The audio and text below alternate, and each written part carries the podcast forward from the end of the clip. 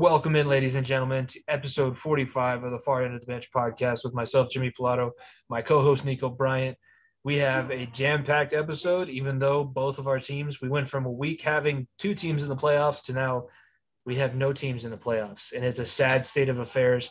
It's been a sad state of affairs for Denver sports fans. I talk about that in the center of attention, but we do, we managed to bring up the mood a little bit, especially towards the end with our segments. We had some wild stories happen over the week in sports, but we obviously have to recap playoff hockey, playoff basketball, talk about the Nuggets, the Avs, what they did well, what they didn't do well, uh, and everything like that. So it's a fun episode. You guys are going to like this one. Be sure to subscribe wherever you're listening now. If you're listening to us live on the Unhinged Sports Network, you can do so every week, each Wednesday from 1 to 3 p.m. Eastern, and then Fridays from 2 to 4 p.m. Eastern is when you can catch us there. Unhinged.sn.airtime.pro. Um, but yeah, Nico, this is let's. I want to get into this episode because it's going to be a good one. We got a lot of great sports to talk about. You know, like actual sports. Hey, hey, man, Hasbulla and, and Jokic's brothers, man, they could throw down, bro. I don't want to mess with either one of those boys. I, I think we have some discrepancies as to who we are and who we aren't messing with. But uh, we got a lot of Eastern European characters, I guess, for this episode. That's something.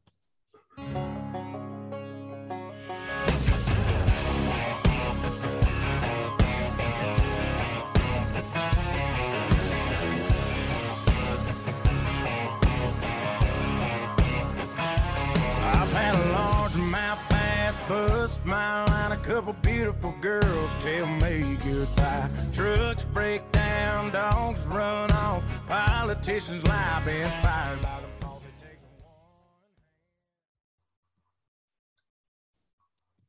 All right, bench warmers, it's we got to address this. It has not been a good couple weeks for Denver sports fans. Eight games straight in the playoffs go from having two teams to having zero teams and on top of that, on top of taking all the L's on top of the ice and on the hardwood, we're taking L's up in the stands too. And we now have caused a moment that will live in infamy. And this is where you kind of see when your team has a little bit of national attention, when things go wrong, everybody knows about it. That's exactly what we're seeing here in this most recent fan kerfuffle. Uh, two guys in Nuggets jerseys tried to sucker punch a Suns fan. If you you've probably seen it, if not, just search Suns and four guy. I'm pretty sure he was on uh, Dave Portnoy's podcast like three days after he did that, and then correctly predicting the Suns would sweep the Nuggets in four.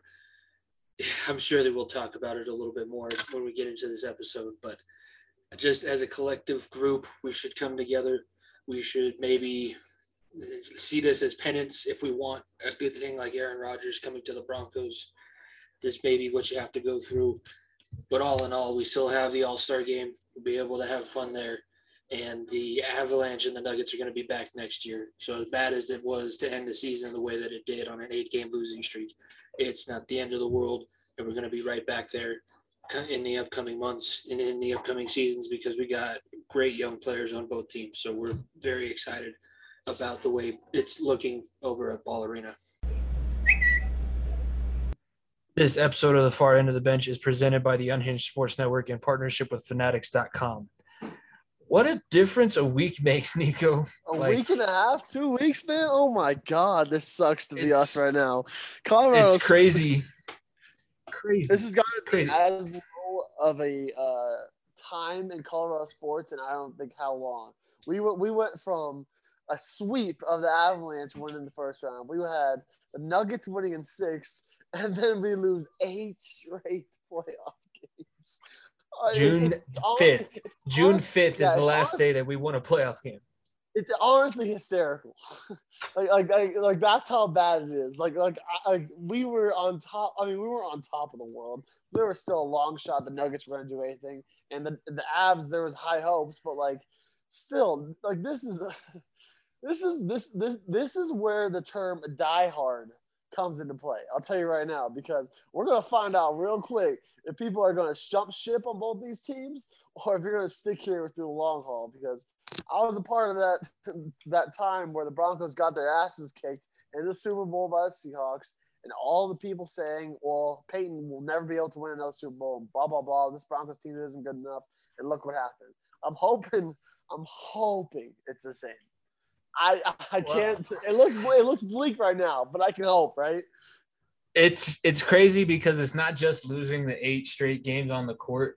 Like I mentioned, the fact that we're getting the national recognition right now, but it's because two of our guys get worked over by some chubby little chubby chubby Suns fan in a Steve Nash jersey. Absolutely works over uh, some some Nuggets fans up in the in the upper deck of Ball Arena to go along with the fact that the Nuggets got swept and the Avalanche lost four straight games.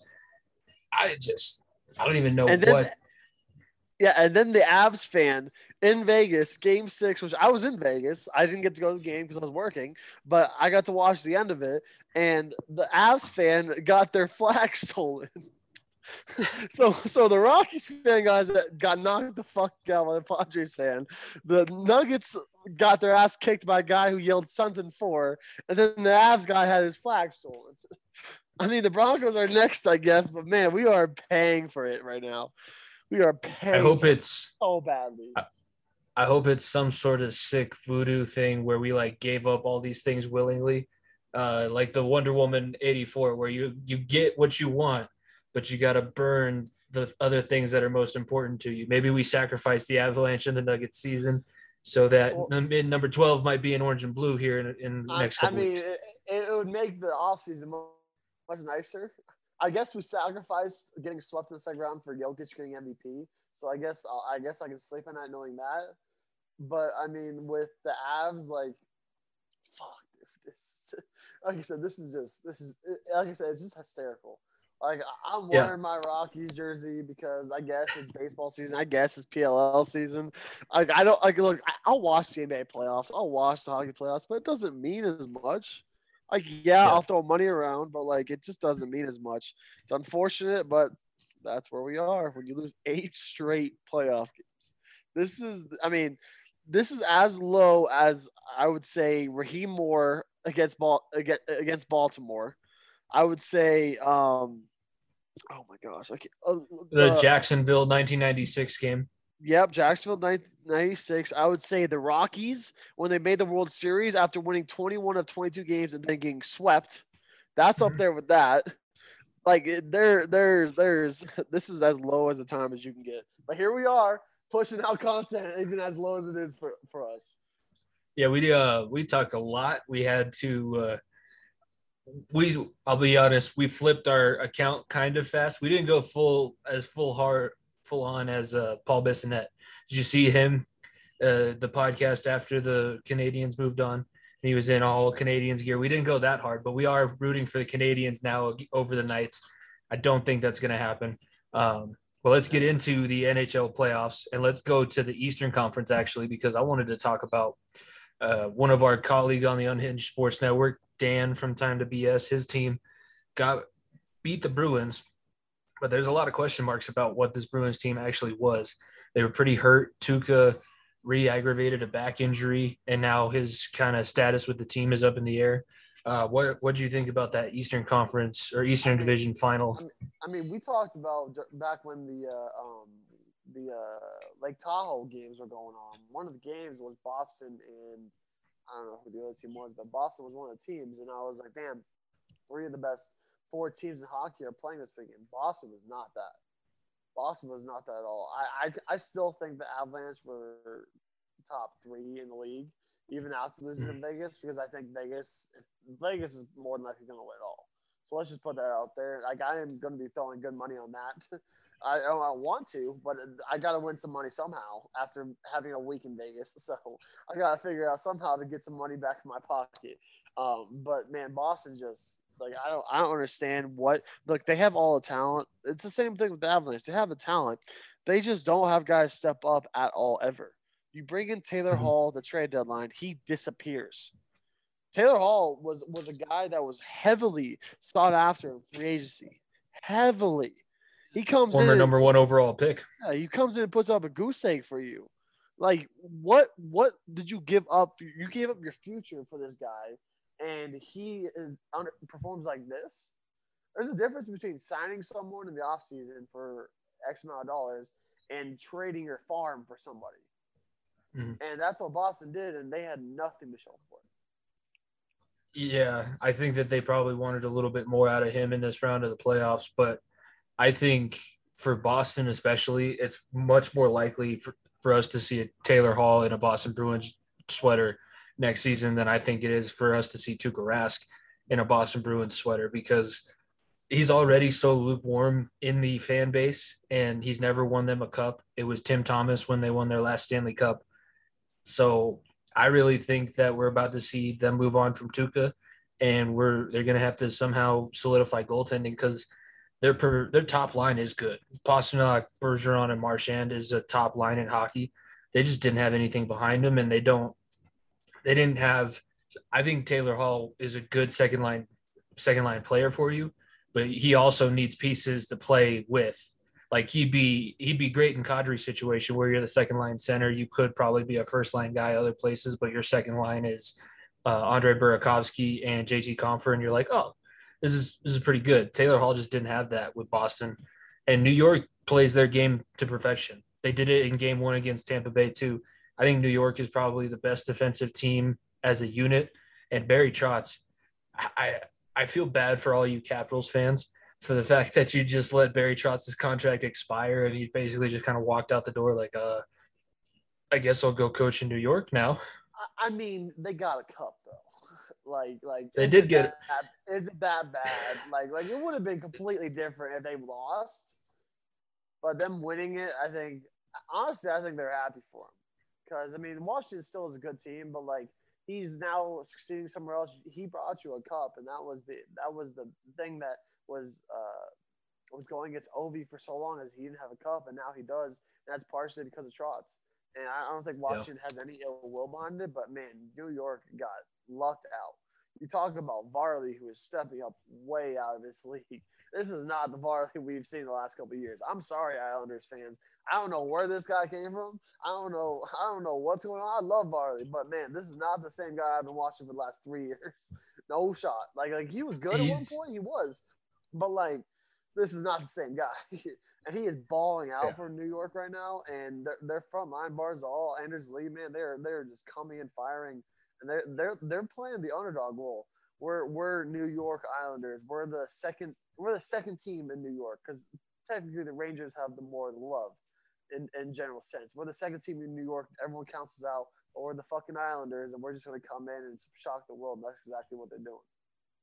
Yeah, and they're actually Varlamov. I was watching the game before we started recording tonight, and it's uh, I think Tampa Bay in the in the final four round is winning game two two to one in the second intermission. But Varlamov actually got ran in the first period and got injured, so he's not playing. It's back to Sorokin, and Sorokin's played really good for him in the playoffs. He basically got them the win in the first series and beat uh, Tristan Jarry, which wasn't hard to do with Pittsburgh. They're they're they're getting like good production. I think Trotz is making sure that guys are all staying on their toes, and they know that all of all five of their guys on the ice have to play well to win. They're not one of those teams with a top line really. It's all four lines got to be working in sync, and they're they're doing that to perfection. And it, we saw it. The, the Tampa Bay Lightning had a difficult time trying to figure that out in the first game of their series because New York is leading that side of the semifinal one nothing. But Tampa Bay looked really good against Carolina. We talked about Andrei Vasilevskiy last week because they uh, clinched the last time that we recorded an episode. Do you think that Tampa Bay can get upset here against New York? Do you think that the Islanders might not be that far off from a, a cup final appearance? I've seen crazier things. And when you look at on paper, New York has no chance against Tampa. But we don't play games on paper. We do not play games on paper. It ain't it. You can throw throw the stat book out, like because because when when it comes to the playoffs, especially the semifinals, which they're in right now, everything is thrown out the window because you just figure out what ways to win one game at a time. You win one game at a mm-hmm. time all the way to four, and then you're you're you're living to play another day. That's all New York and Trotz is doing. Like I said, Tampa Bay was there last year. They won it last year. They they were rolling for a reason.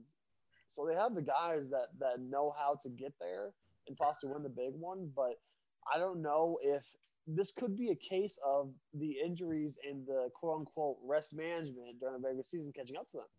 It very well could be. Um, we could, we could, that could be playing in a factor because this Islanders team is is rock solid. They are they are they are one complete unit, and I don't know if Tampa Bay is that.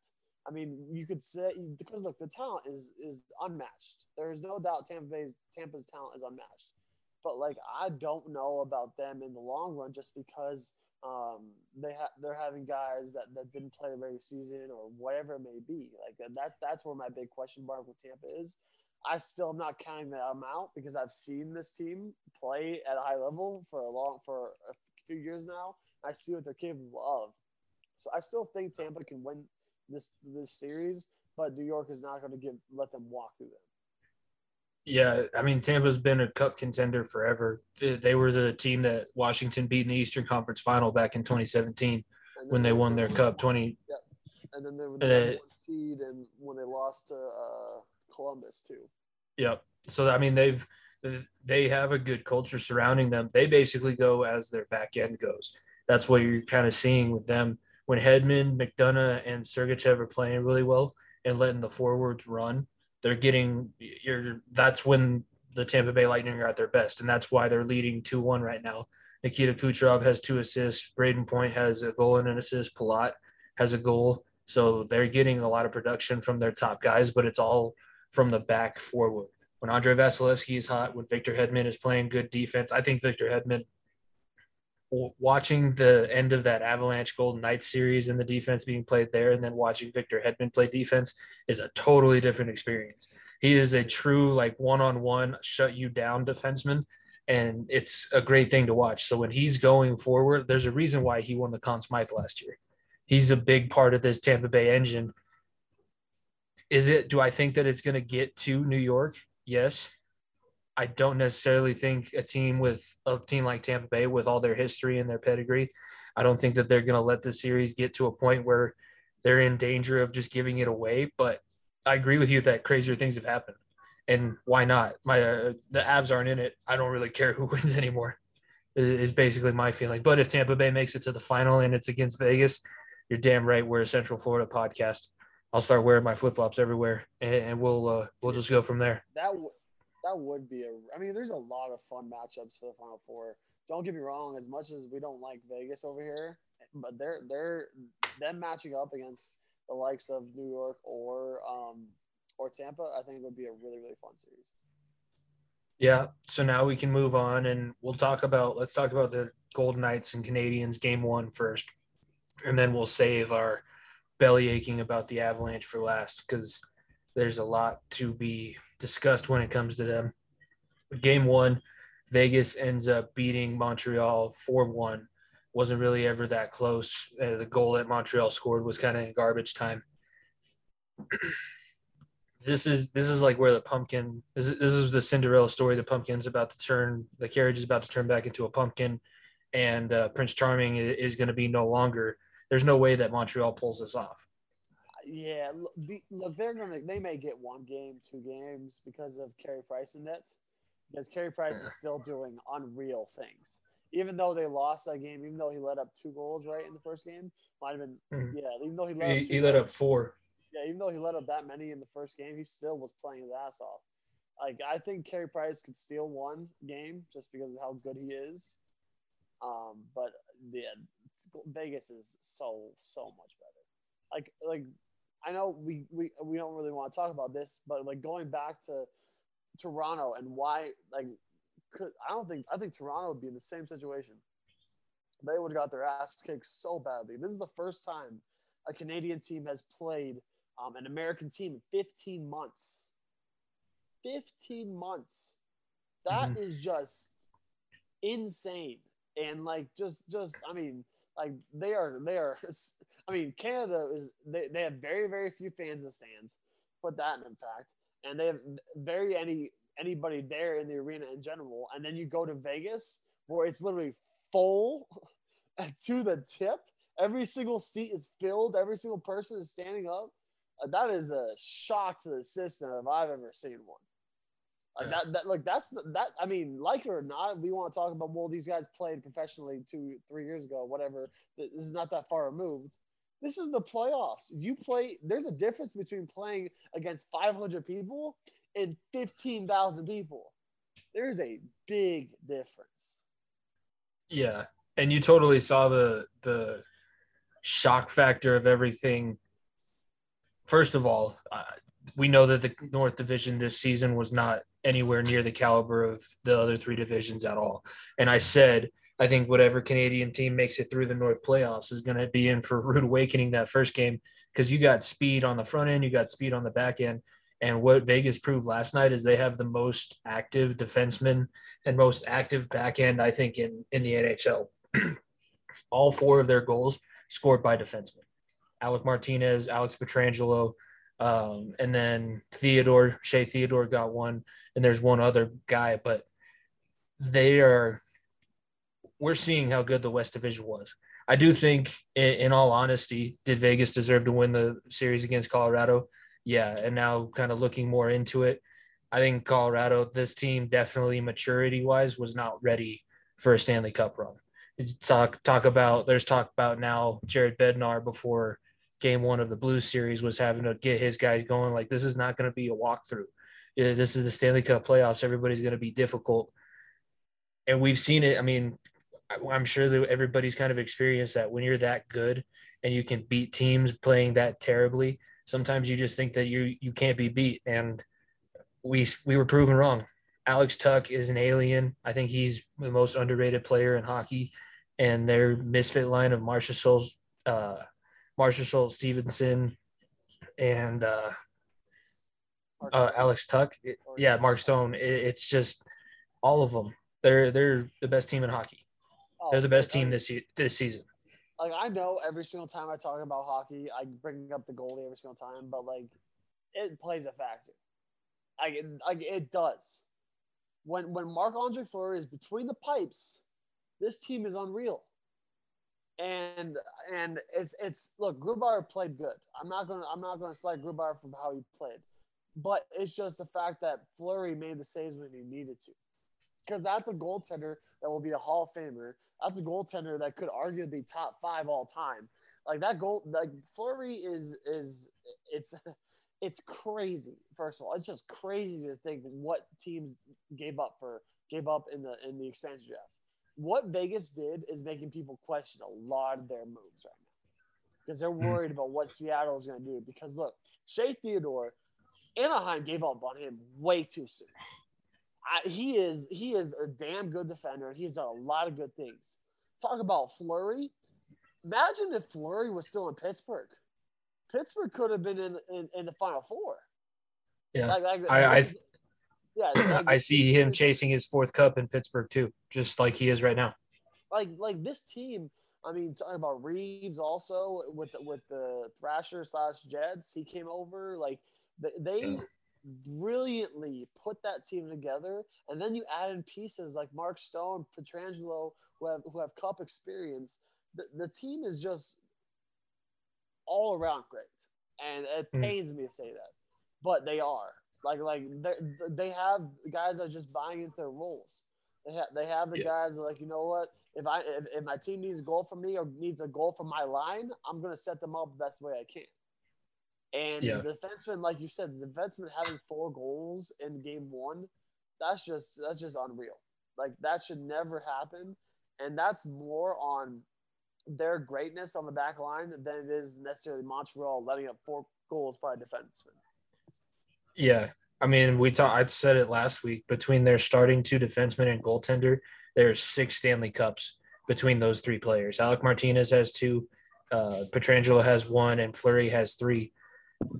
I think that we really saw we can eh, we can kind of start talking about what we saw as a detriment for the Avalanche in that series. The biggest thing I saw from Vegas is that they're big and strong enough up front their defensemen are able to score and create scoring opportunities because they crash the crease so hard.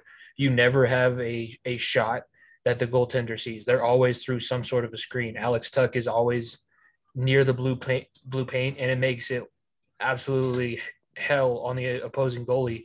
And the defenseman can't move these guys because they're that big and strong. So I, I really think that's Vegas's X factor, and I think they could do that against anybody it's very difficult for me to say right now that Vegas is going to get, get beat by anybody, which I mean, sucks. I, yeah, I don't want them to win one. I, I think Tampa gives them the best chance, best run for the Possibly. money. But besides that, I don't know, man. I don't think there's a team out there that can beat them. All right. So now let's uh let's transition to the Avalanche. Obviously disappointing. Uh what were your like raw reactions? Let's let's do raw reactions. And then we can kind of discuss because I did go on the uh, Tell It As It Is podcast with Griffin. So I've already kind of had uh, one discussion about them. What was your thoughts right after game six and and the and Vegas closed it out at home? I, I mean, first of all, being being being in Vegas, seeing all of Vegas hats, that that rubs salt in the wound. I'll tell you that. The amount of time, amount of looks I got for wearing an Av shirt was kind of hilarious. Um, but man, it looked. I there there was I said this on last week's show that was evident in, in game two and three.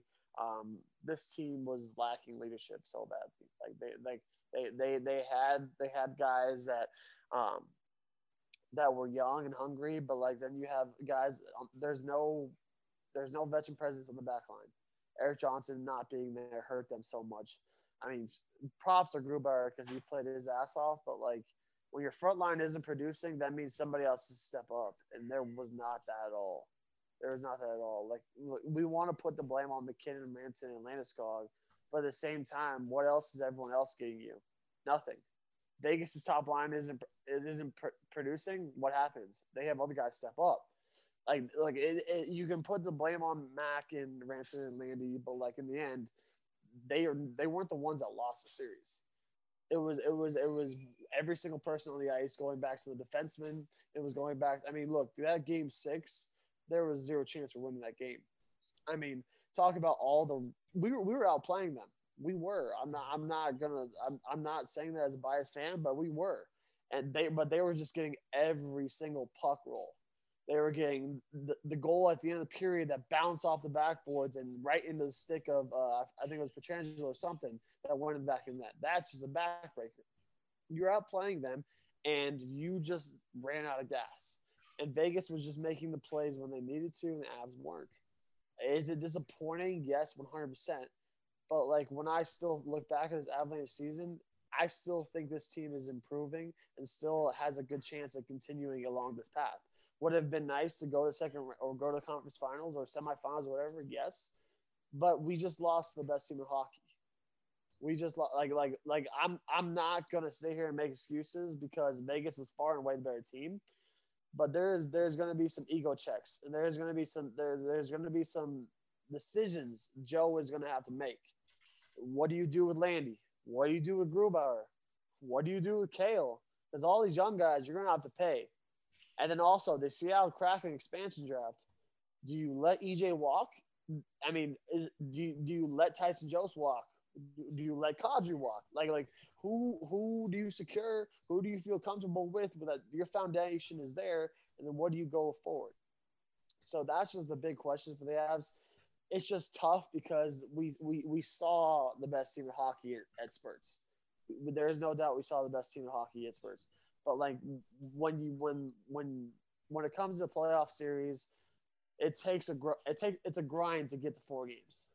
You have to be better than the other team for four out of the seven games, and the Avalanche were not that. No, they uh it would have been nice. I think the the blame that you put on the top line, it would have been nice to see at least one of them stand up and show some leadership on the ice. Everybody just turtled after game 4 where they got beat 5-1.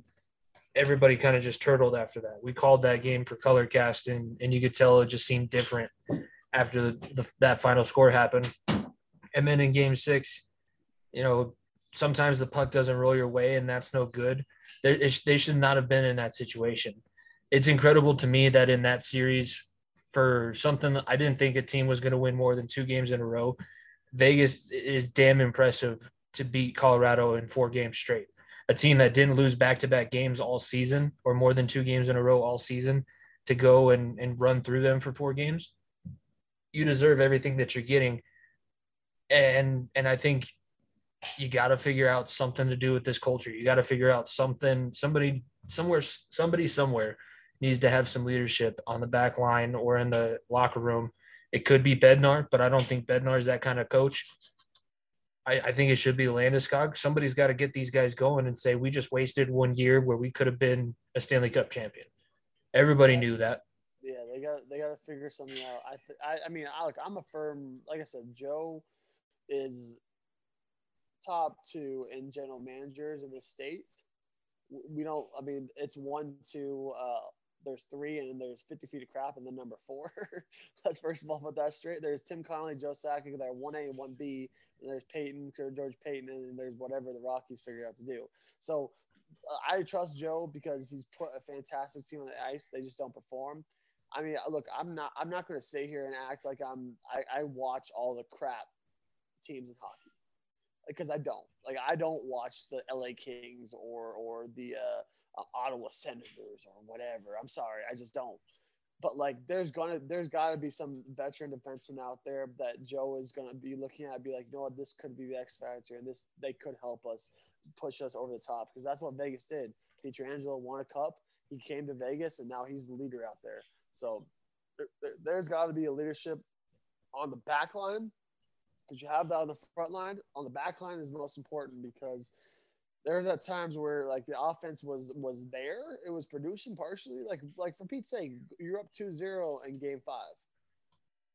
You lose that, that's on your defense. There's your leadership right there in game five. That's on your leadership in the back line. So they got to be able to figure that out to, if they want to be anywhere near where they want to go. I'll tell you the first step that they need to take on the back line, and I don't know if it's going to happen because of the way he was handled in this series. But Patrik Nemeth needs to not wear a Colorado sweater next season. It was great. I thought he was a good pickup at the the trade deadline. He scored an own goal in in game four, and then just did absolutely nothing. He he kept out a guy. I would have much rather, whether Bo Byram was ready or not, I would have much rather seen him out there struggling on the ice than seeing Patrik Nemeth, who's struggling, but in a completely different way. He's struggling because he physically can't keep up with the game. I think Bo Byram is talented enough. He would have been able to play in that series. You also got to iron out some of the warts with the young guys. You got to figure out how to get things going. I think that Bednar missed out on a big opportunity to get Byram some really key playoff experience. And I don't know, I don't know if that's going to come back to bite them or not. I still think Byram also was injured because of that dirty hit like a like a few weeks back from Vegas. First of all, so I think that still played a factor. I mean, we saw his reluctance to, to put help or injured guys out there in general, which which didn't hurt you in the first series, but it hurt you in the second series. And I don't know if Byram wasn't necessarily healthy to play. That's the only thing with Byram. Like I, I, I think he, he, he would have been out there if he was fully healthy. I, I, I have no doubt about that because especially game five, game six, or sorry, game six, where we needed some legs to push you. I think Byram would have definitely been in the lineup, but I still think his injury played a factor in all that. I feel like you would have almost been better off not to have Nemeth in the lineup and go with an extra forward because at that point, it wouldn't have hurt you any. Your defensive presence was non existent, anyways. You're going to have to generate a lot more offense. I will say there were some good things that came out of the series. I think Grubauer showed that when healthy, he is that guy, and we and you can rely on him. So that's great. That's what the Avalanche needed. We'll see what happens with his contract situation. Um, but Alex Newhook, you you now can you it opens up your expansion draft playbook and who you're going to protect. Whereas a guy like Andre Burakovsky at the beginning of the season, he was my pick. If the Avalanche won the Stanley Cup, he was going to be my pick for the Conn Smythe winner. And now I think seeing the development of Alex Newhook and the talent that he's already showing in his first few games in the NHL, you can maybe not have to protect a guy like Andre Burakovsky, and you'll have another guy to step in and be that producing forward on your second and third lines. I still think Burakovsky should be protected. First of all, don't get me wrong. I, I, I don't think Burakovsky, Burakovsky or Saad. Like I take Burakovsky. Saad is older. I would take Saad. I, I look. Saad performed in the playoffs. He did, but at his age, like I, I don't like. For, look, look the the way I see it also is Seattle is not going to take Saad. They would rather Burakovsky. They would much rather. I would rather them have Burakovsky right now. I don't know about that, buddy. I, that's that's cap and half, buddy. Because Burakovsky, I, am not seen, I, look because he performed bad in the playoffs. He, I've seen him win a cup. I've seen him perform really well during the regular season. He is a top line player at times. Letting him walk because we're not we protect him over Brandon Saad, who's a guy that we traded a a, a second round pick for and who's aging. Like, look, It's the same. It's the same philosophy though, because you're going with Burakovsky because he's younger than Saad. I'm saying go with Newhook because he's showing more potential and more talent than Burakovsky at a younger age. I mean, look, you, then you're then you're taking away Cup experience in the front line because because Burakovsky has been to the promised land, been to the promised land, and you're and you're putting all your young promise into Newhook, which I believe Newhook is going to be a stud, but like he hasn't played he hasn't played very many playoff minutes. Burakovsky has been in the playoffs the past ten years or eight years. Every single basically every year he's been in the league, he's been in the playoffs. So there's your veteran presence off of the front line. He he just didn't show me enough to warrant. I feel like per- you gotta seeing what can happen with an expansion draft. You gotta be very careful about who you protect. And what I like, no production at all from a guy like that. A guy that he knew that people were relying on him. He's the he's the engine of the second line. Kadri Kadri had a good season because he had a guy like Andre Burakovsky to play with.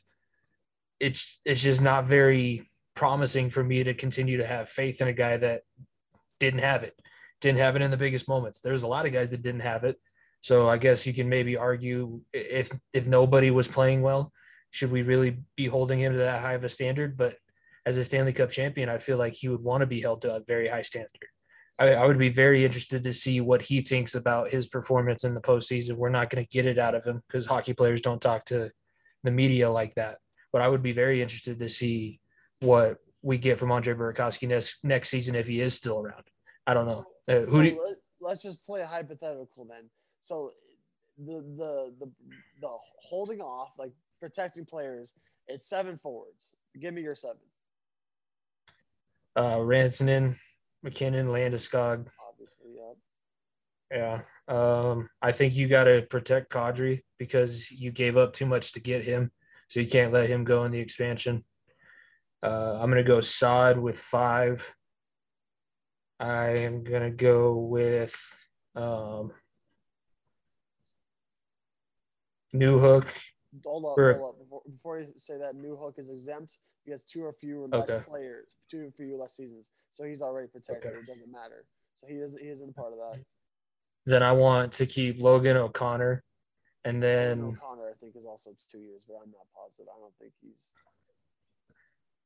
I don't know. There might be enough. Burakovsky's in. Yeah. Berg, there's enough if with the guys that are exempt. I I think there's there's probably enough to keep him around. So maybe I'm just overreacting to the fact that he didn't. Yeah, the que- the question will be Jost versus Burakovsky. That that because that there's there's the conversation there. Because I think you think Compher? Do you think Compher is good enough think- to protect? I, I, I think JT is, is is going to be good enough to protect. I think the last two of the last spots are going to be between Jost, Burakovsky, and uh, um, Compher. Those are the last three. And if I were picking two of them, I I would almost rather let JT Compher leave. I know he he had incredible playoffs, but Jost has shown me a lot of times, and I think you can get more veteran presence up front other than Compher. yeah, I feel like if gotta would have started, Yeah, you got to also remember Seattle may figure something out. They want to do something different because there's a Yeah. scenario where Seattle needs a defender, or maybe they need a goaltender, and they go out and, and they take uh, uh, what's a, uh, what's the guy we just traded from Minnesota? Not Minnesota. Oh, um, Jonas Johansson from Buffalo, no, no, not Johansson. The other guy, Kemper. Dubnyk from. no, Dubnyk, Dubnyk. Yeah, where they may want Dubnyk. So I don't know. I I think uh, if Compher would have started off his career a little bit more on the pace that he's on right now, because it took him a few seasons to actually get going and get to his potential level, it'd probably be a lot easier decision to keep him around. I don't know. I'd have to watch. I'd have to go in and actually study JT Compher and Tyson Jost and what they bring to the game when they're on the ice to make that kind of a decision. Um, what about defensemen? Who who do you think are the, the untouchables? Obviously, Makar is an untouchable. Uh, I think EJ is waiving his no movement clause, so there's a chance that if we don't protect him, he could go in the expansion draft. Who are the defensemen that you think are non-negotiable? So defensemen, there's only, you only get to protect three of them, I think Toews. I think Makar, and I'm, I'm gonna say Sammy G. I'm gonna say Girard. Those are those are my three guys. I I look I the thing with with Erik Johnson, I think he'll still return because he's coming off an ACL and surgery. A season where he didn't play a single minute. Does Seattle necessarily want that? Like I yeah. don't think they want that. You know, I mean, like that's that's something that that they'll have to decide. But I've been seeing a lot of reports that they're one of the reasons why the Avs don't feel like they need to protect Erik Johnson is because they don't want Seattle doesn't want him. I mean, that, well, in an expansion draft, uh, Graves is a lot more appealing than a guy like Erik Johnson at this at the moment. Yeah, and then you get that's that's the tough situation then because I think one of the defensemen will probably be taken because probably, man, I, I want to keep Toews. Um, I really want. I mean, Makar's obviously a lock. It's Girard and Graves. That's a conversation right there. There is a conversation, and I would, yeah. I would lean towards Girard because he's he, he has shown a lot of great spurts, and you can always find a because look, that's what that's what this backline we were talking about. That's what this backline is missing is a bruiser. I don't know if Graves is that. You can find somewhere else in free agency or or trades or whatever that to replace Ryan Graves. I don't think you'd be able to replace Girard that easily. No, his skating ability brings a different level to his game. That's why you keep him around because he's a 200 foot defenseman, and that gives you three. I think Makar, Toews, and Girard can all lead the break from their own end. So I, I agree that, and also Graves kind of played his way out of my favor in Game Six. Two shots blocked from the blue line in overtime, to where Mark Stone just gets a free breakaway down at the other end of the ice. When you had guys near the front of the net that could actually got something on goal, yeah, I we we'll talk plenty more about the Avalanche as they continue through the offseason. Let's start talking about the NBA playoffs and hopefully get to the Nuggets um, before we have to go to a break. If not, we'll talk about them on the other side. But uh, you want to start Eastern or Western Conference? Because we, we can start the Eastern because the East. Is, okay. Eastern is all sorts of jumble jumbled up. So oh so let's go with the games that the game that's on now, which is Milwaukee and Brooklyn. Milwaukee came back and won two games. So it's tied 2 2, and they're leading game five, 91 85, as we're recording this, with 10 17 left in the fourth. Uh, is, so we we both kind of said Brooklyn was unbeatable last week. Have they shown too much of the chink in their armor? They're unbeatable when they're full, and they are not full strength. This team yeah. is five is I'm gonna say four players. They are Kyrie Irving, James Harden, Kevin Durant, and then I'll throw Blake Griffin in the conversation because he's played pretty well. There you go. I'll throw Blake yeah. in the conversation. Blake of the year. Blake of the year. Blake, Blake Griffin. Blake, yeah, Blake of the year. But man, if the Bucks are able to hold on for this game five and go home game six, this would be a huge upset. Because look, Brooklyn doesn't have Kyrie. They, he's out for the rec- rest of the the series. It seems. Um, it was what the reports came out on Tuesday about. Um, and Harden came back for Game Five, but obviously their their defense is what's killing them. This team is piss poor at defense. They they they do cannot stop a soul, and and the Bucks have finally figured out what they want to do offensively. They have other guys stepping out outside of number 34, Giannis. Jrue Holiday has stepped up big time. Khris Middleton has been playing really well. Brook Lopez, a guy that was a former net as well, playing against his former team. He, he got shipped to shipped to, to La La Land because um, they didn't feel he was part of their future, and now he's on a contender playing against them in the playoffs. So mm-hmm. if if I mean as as the Nets are, are about to tie it up again, I mean as when we get to the end of the show, the game will be over by then. So I'll I'll, I'll say something quick about that. But this this Nets team, when they're at full strength, they're unbeat, unbeatable, and the Bucks are just doing what they can to stray, stray by. I would not be surprised if this goes seven. Yeah, I think this is going to show us I think Kevin Durant still has to win a playoff series kind of on his own in a marquee situation. He's always won it when he's on the better team. And right now he's got 33, 15, and 9 in and they just started the fourth quarter. So he's had a great game. But does his game necessarily translate? Like we know LeBron can win a playoff series by himself and win in playoff moments by himself. I think that KD kind of has to move into that situation because he's won the rings but he had a hell of a supporting cast when he won the rings. like I, KD can still win playoff series by himself. He's in that conversation. He 100% is. The thing with KD is like he is a offensive weapon, but he's not a team player. Like he he needs the other guy stepping up. His when when when his shooting isn't going, it's not like he's out there facilitating facilitating the ball. He's not he's, he's holding on to it and and letting everybody else go one on one. Kevin Durant is a damn good player. Don't get me wrong, but he is not a team player. And it's it's not not saying that he's not like a team like a, like a group guy, but like he's not a person out there that will get you. I mean, he's not he's, he's not going to get you a ton of assists. He's not going to facilitate as much. When the Nets are struggling, is when he's not doing that. When they're doing well, he is being the facilitator and getting his teammates involved. And that's what we're seeing from tonight. I mean, he, you said he had 15 assists, right? up to this point, 30 yeah. 15. That's why this team is back in this game because they, they need him doing that on a nightly basis. And he can't. He, nine assists.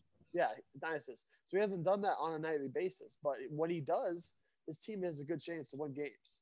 So that's where Steve Nash comes in, and you got to figure out a way to get KD more involved in the offense and facilitating. Whether you get him into pick and roll situations with Blake or DeAndre Jordan, um, or you get him in situations where he he's the pick and roll guy with Kyrie or James Harden, because that that's where that's how you can open the floor up more if you're the Nets. And I think I mean Steve Nash is a hell of a coach. He, I mean, uh, I mean, well, I won't say a hell of a coach. He's a hell of a basketball mind. He's only coached for one yeah. season, so I'll, I'll hold up on that. But he's a hell of a basketball mind. He'll figure out ways to get Kevin Durant more involved into the game, not just the sh- scoring aspect. This is a big test for him too because this was I mean there was a lot of discussion around him getting this job and was he really ready to be a head coach? Now this is going to the series is turning out to be how is Steve Nash going to handle the, it's it's going to come down to his coaching too. It's, he's going to need to put them in good situations. You say the series is going to go 7 who are you giving the advantage to in game 7 who do you think I'll, wins the I'll series? Still, I'll still give it to Brooklyn because Brooklyn will have home court and man, I I know who who will step up the series. I know Giannis will step up. I know KD will step up. I know James Harden will step up. There's two to one right there. I don't know what I'm going to get from Middleton on a nightly basis. I don't know what I'm going to get from Jrue Holiday. I know what I'm going to get from James Harden, KD, and that's mm-hmm. why I give them the slight edge. If, if it goes seven, let alone let alone them in the series. That's why I still give Brooklyn the edge. I mean, look, I would I hope Milwaukee wins because I, I still want all the big cities out of the playoffs. I don't. I'd rather the Bucks make some noise. That city's been through enough. Talking about with all the Aaron Rodgers stuff. Talking about a terrible city that's been through a lot. Us and Milwaukee. Poor Milwaukee, man. They, they, well, we're getting our asses kicked in the stands too, so that's why yeah, we take that one. Yeah, so the, they got to figure it out. If they can get production from everybody else, then they'll be just fine. It'd be strange to see how that one goes if it is Milwaukee, uh, ESPN, if it's Milwaukee, Adam Silver is going to make a call and make sure that Los Angeles makes it through on the other side. He's like, I cannot, I cannot have Utah, Phoenix, Milwaukee, and Atlanta as my final four teams left. Come on, man. I would love that, but the NBA would be turning over in its grave.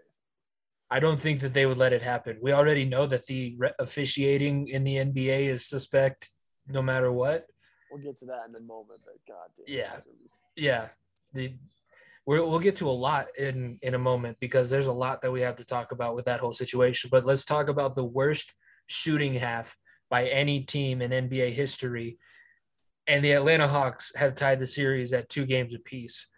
Not, what? Not, not not only just the team, over twelve from Joel Embiid. Yeah, that's not that's your that's your MVP. That should be your MVP. your MVP. Like over twelve, really? Like, like look, yeah. look, he, he he's on a torn meniscus or whatever, so I'll, I'll, give him some credit. But like, holy crap, this Sixers team, they're about to blow it again, again. This that Hawks would be amazing. far inferior. No offense to the Hawks, but they are far inferior. There's times where Clint Capela looks like freaking Hakeem Olajuwon out there against this terrible Sixers defense. And then there's times where he looks like Michael Olowokandi. That's a name for real true basketball fans know because he has a number one overall pick, one of the biggest busts in NBA history. And and man, look, this Hawks team, they gotta they got to step up. They got to figure out how they're to slow down um, Tobias Harris because obviously slowing down Embiid is easy. Ben Simmons can't shoot if his life depended on it. They're not relying on those two guys, and the Hawks right now are just saying, "Screw it." They, I mean, everybody's counting us out because it's Philly, and they have Embiid and Ben Simmons. Ben Simmons very well may be. Look, this is early in his career. Don't get me wrong. Ben Simmons could very easily be one of the most overrated players of all time. He is. He's he's on pace for that. He keeps playing like this, where he has no jump shot ever. His defense is good. Don't get me wrong. His defense is very good, but like his inability on the offensive end, you can't play him at the end of games. I mean, mm-hmm. look, you want to talk about Shaq and and and and what, how he well he couldn't shoot free throws either. Shaq still found ways to make sure he was up at the end of the game where they weren't fouling because it was over.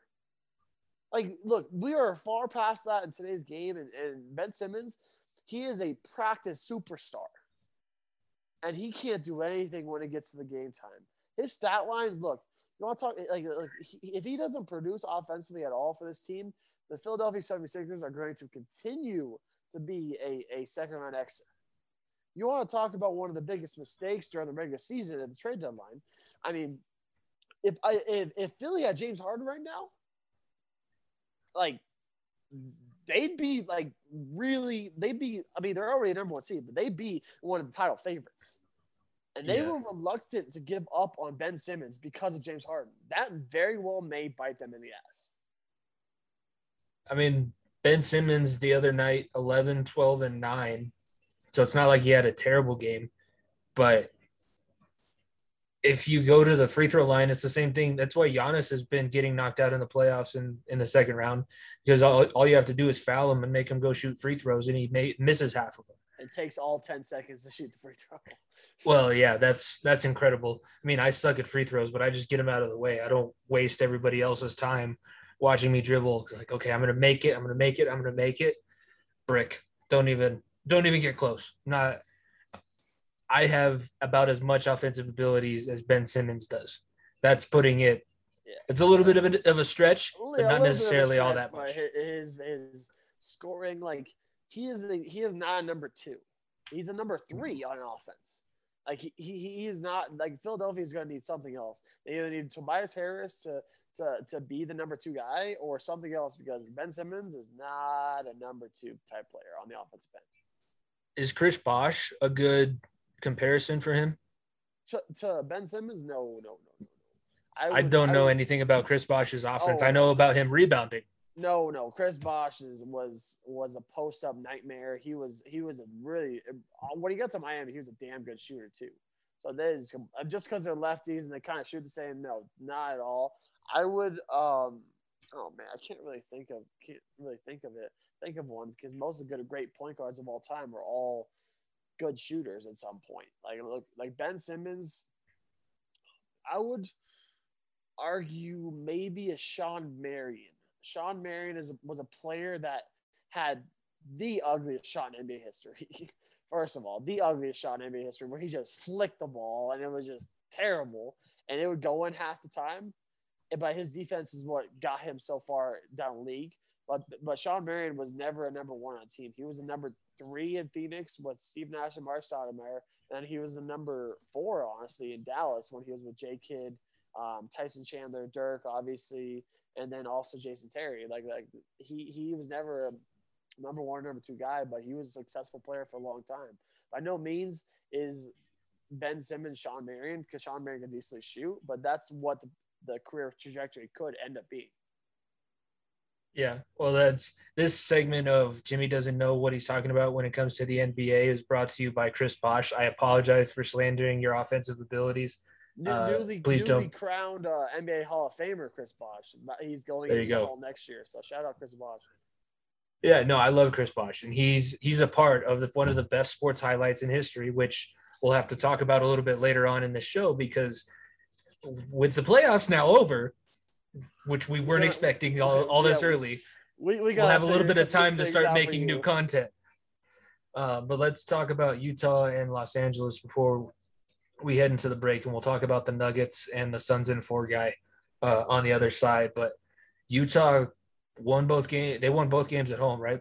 It's Yep. the same situation as the last series where only the home teams won so far. Yeah, they both went two and two. Or no, the, the against the Clippers, it was uh, the away team won every single game except Game Seven. But now it's two two. Um, Utah. and- home team. Okay. What What are you seeing from Utah? Are they going to blow this thing, or is it just because the Clippers they they're doing the old? Uh, I can't remember. I think it's Kirk Goldsberry or something that was on. Pardon my take, and he said that a lot of coaches use their best defensive players. They don't actually play them on the guys that they know they're going to end up on until you absolutely have to, because you kind of rest them a little bit more. I mean, you obviously know more than I do, but when you're playing tough defense, is that a lot more tiring than when you're just playing kind of offense against Yeah, whoever? So, it's, it's similar in hockey when you make it when you make star players just play at the defensive end constantly, make them lock up. Their offense obviously slowed down a little bit. But you talk about Kawhi Leonard, like one of the one of the best players of all time. We talk about the funny jokes. LeBron down three one. You want to talk about Jordan after after getting the flu in a basketball game.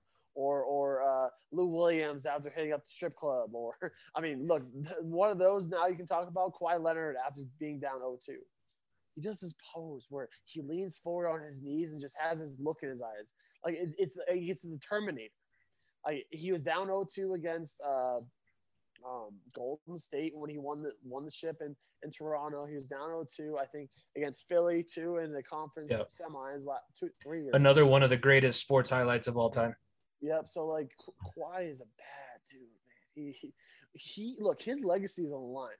Like like we want like we look we, we can say Kawhi's Kawhi has done a lot already, but like if he's unable to get this team to at least a Western Conference Finals, that could be a knock to his legacy because you want to talk about what he did in San Antonio. Without Tim Duncan, Tony Parker, Mont Ginobili, he doesn't win anything in San Antonio. Don't get me wrong, first of all. Second, Toronto, talk about the supporting cast they had and place it, playing a Golden State team that didn't have Klay Thompson or KD in the finals. That's a Mhm. little bit of a tar- I mean, it, look, it- it's a, it's not in, in all sense, but it's a little bit of a tarnished championship in my opinion. And now, if he can't even make it out of the second round, we could say that Kawhi was the, was the luckiest, one of the luckiest players of all time. He, if he is able to get this organization out of the gutters and get them into at least the Western Conference Finals, maybe even the finals, his he could be solidified as a top ten player of all time. That's yeah, that's a, that's a big praise, I know, but that there's a very good conversation for that. And he is single handedly making sure that he can do everything as possible to make sure that happens. He's on the very short list of a guy who's won Finals MVP with two different teams. I think LeBron James and uh, I don't know if anybody else has actually. Yeah, I think I Done think that. LeBron is, is the only one at the top of my head I can think of. Yeah.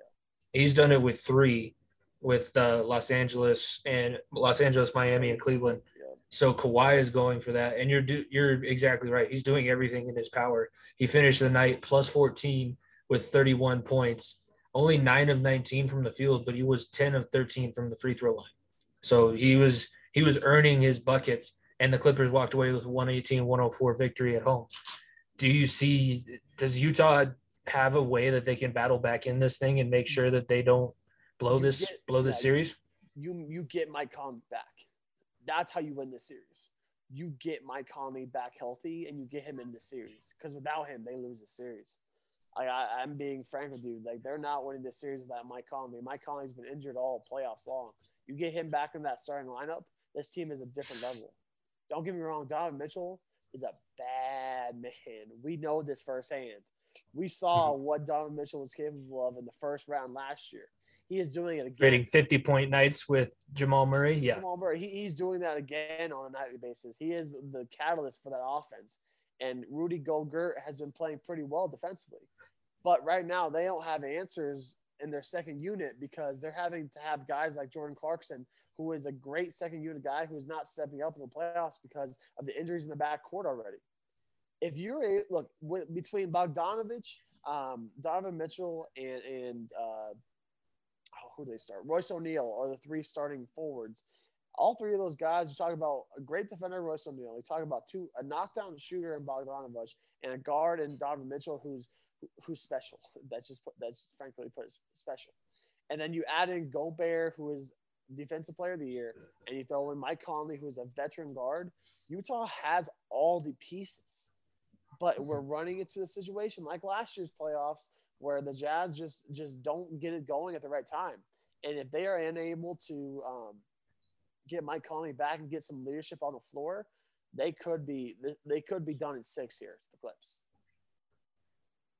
So who do you have more faith in uh, mental toughness wise? Because we talk about the Clippers and then we also talk about I mean the Jazz blew a 3-1 lead, remember in the bubble. The Clippers also blew a 3-1 lead. So who who, has, who do you think is actually mental toughness? The one per there's only one person that comes to mind is Kawhi Leonard. That's the only person I see on either on either team that has the mental toughness to get his team over the over the over the hump. Hmm. Um, I don't see it from PG. I don't or PG thirteen. I don't. Donovan Mitchell has great performances, but he hasn't been able to really win many big games to him by himself. Gobert is not that good offensively when they slow him down. Like it's it's it's. I trust Kawhi Leonard.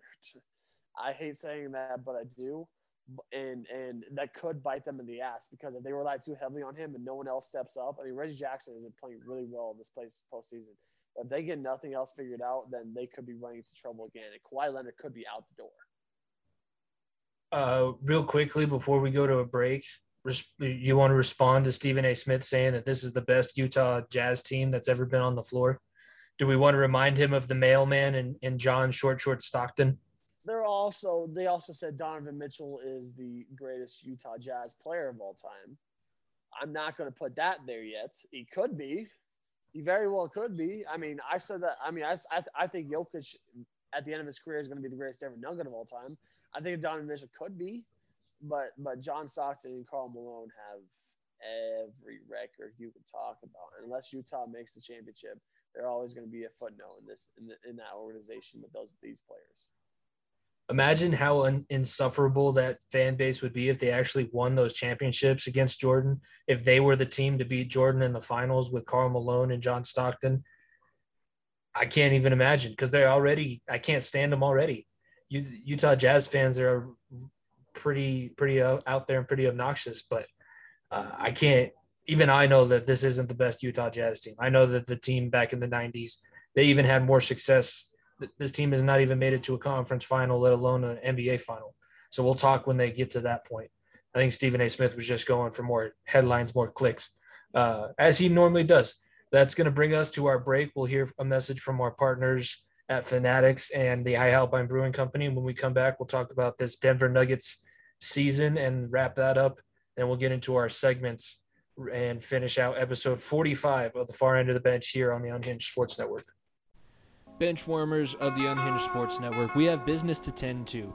We are still partnered with Fanatics, the home for any kind of sports merchandise that you can think of. And Nico, tell the people what they can find if they go to the Fanatics app in our bio at FEOTB Pod. We got so much stuff you can get off Fanatics right now. NBA playoffs are about to start. NHL playoffs are starting as well both teams, you can get any of your gear from Fanatics. Go get your jersey of fair team. If your team wins a cup, go get your Fanatics gear. Uh, go get uh, go get the championship gear on Fanatics. Excuse me. Um, we have baseball starting up as well. Our Rockies aren't the best, but you know what? There's All Star Game gear on Fanatics. So if you're in the Colorado area, you want to go get um, some All Star Game gear, go to the Fanatics, our Fanatics shop. And as well, man, the NFL draft just started. I know Jimmy's got his Joe Burrow jersey. Why don't you go get a Ja'Marr Chase one now? Those icy whites or go get yourself a Trevor Lawrence jersey, Justin Fields, or even if you're a Bronco fan, get you a Patrick Surtain number two. Yeah, there's a lot of great stuff. If you're a sports fan and you're not getting merchandise from Fanatics, I don't know what you're waiting for at this point. The best place to get all geared up, anything that you could want, any sport, any team, and it helps out the Unhinged Sports Network as well.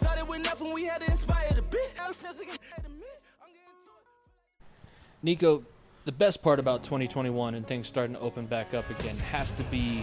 I mean, it's the bars opening up, man. We got the Nugs and Avs in the playoffs, and where where else am I gonna go watch them than our friends up at High Alpine Brewing? Don't you think? I mean, it's a lot better than the alternative that we had to do last year, sitting at home watching by yourself and drinking beer. Now you can go out to one of the best, youngest breweries on the western slope of Colorado, out there in Gunnison, the High Alpine Brewing Company, and you can enjoy a great handcrafted beer brewed in the back of the brewery. Actually, they hand brew all of their different recipes that are on the menu, get a nice pizza, sit down and watch some playoff basketball or playoff hockey with, I think, one of the coolest communities in the state of Colorado. They also just opened up their patio seating, so be sure to go check out Scott and the High Alpine Brewing Company. You can check them out on social media at High Alpine Brew. And if you're ever in that area, it'd be worth the drive to go take a little bit of a scenic route to Gunnison and enjoy a nice cold beer and some playoff sports with High Alpine Brewing Company.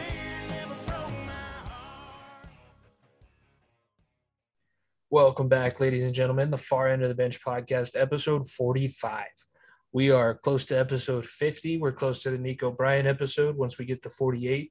And then when we hit 52, we got to have something special planned for that week because that'll be our one year anniversary episode. So we'll have our regular show. And then I'm I'm thinking I got some ideas rolling around in my head as to what we're gonna do celebrating that. Uh, but what you guys should do to celebrate one year of our show is go help us out and uh, use our our Fanatics link to go get all of your your favorite teams jerseys and whatever else gear. It's baseball season now. It's officially baseball season. We can say that. Nico's rocking his Rockies jersey that you can get on Fanatics. All Star game is coming. Pass, yeah. All Star game stuff you can go check out. We'll be there. We'll have content for all that when that comes around in a few weeks. So, um, yeah, go get yourself some Rockies gear or some Yankees gear, even though they suck too, Jimmy. Well, you know, when you have a guy that your owner doesn't fully agree with as your manager, things can't go right. Because uh, he was quoted as saying, he was asked, Do you think Aaron Boone is the right manager for this team? And he was quoted as saying, Well, this is the bed that we made, so we're just going to lie in it. Doesn't necessarily bode confidence. But yeah, you can get Yankee stuff on Fanatics as well. And uh, if you're on the western slope of Colorado, check out the High Alpine Brewing Company. It'd be one of the best decisions that you've made. Great beer and, and a great view sitting up at 7,000 feet. But now, from 7,000 feet all the way, we fall gracefully down to the Denver Nuggets. Let, us not i'm not i'm not going to put it that way because we do have to talk about the good thing that happened. It was friday night or saturday when he was gifted his Friday mvp night, trophy. yeah, friday night. Nikola jokic gave about the mvp speech that you thought he would. 15 seconds this is this award is not for me this award is for everybody else up here. Give them a round of applause and then he took his trophy put it on the sideline he got ready to go into his his layup lines that's uh it's why we love the joker um but man, this series was difficult. It was going to be difficult no matter what, and it really, the Denver Nuggets were out of steam. Oh my gosh, out of steam is to put it nicely. like, look, the Suns were far and away the better team. Far and away the better team. They were. People want to. People were counting them out against the Lakers, and I was not one of them. I still think this that team is so damn good. There's a reason why they're the number two seed this Phoenix Suns team, top to bottom, is just complete. You have a veteran point guard. You have a young center that's that's that's really fun to watch in DeAndre Ayton. You, and of course, you have D Book, who is who is just unreal too. And man, you want to talk about the memes like the the, the Suns and four guy, the the the Suns kicking our ass for four games.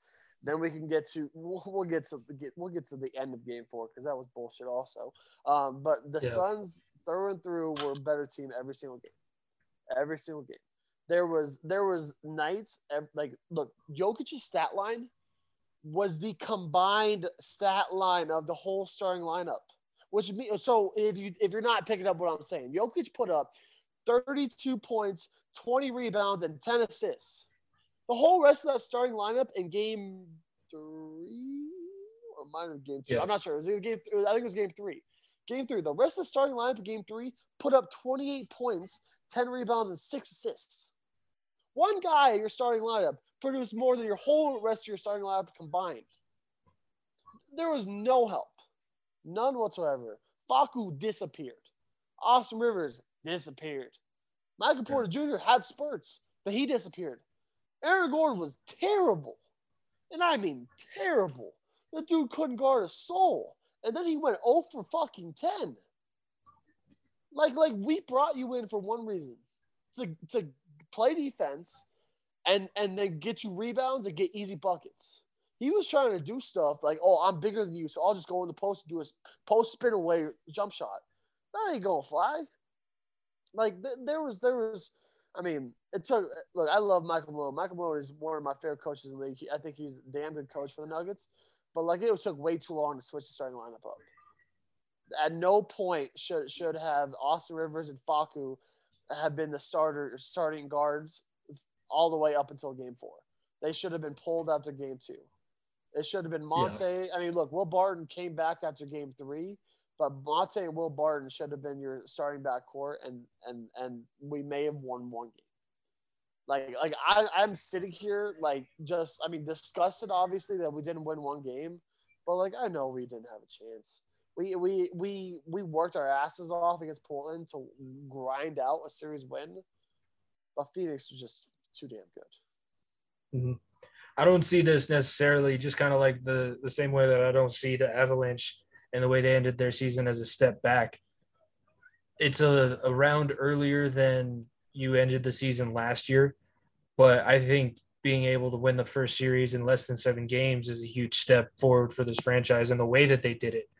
Uh, talk about an all-star team performance in round one, and then you got guys like Aaron Gordon and Monte Morris posting minus 14 and minus 17 in game four of the series and you end up losing.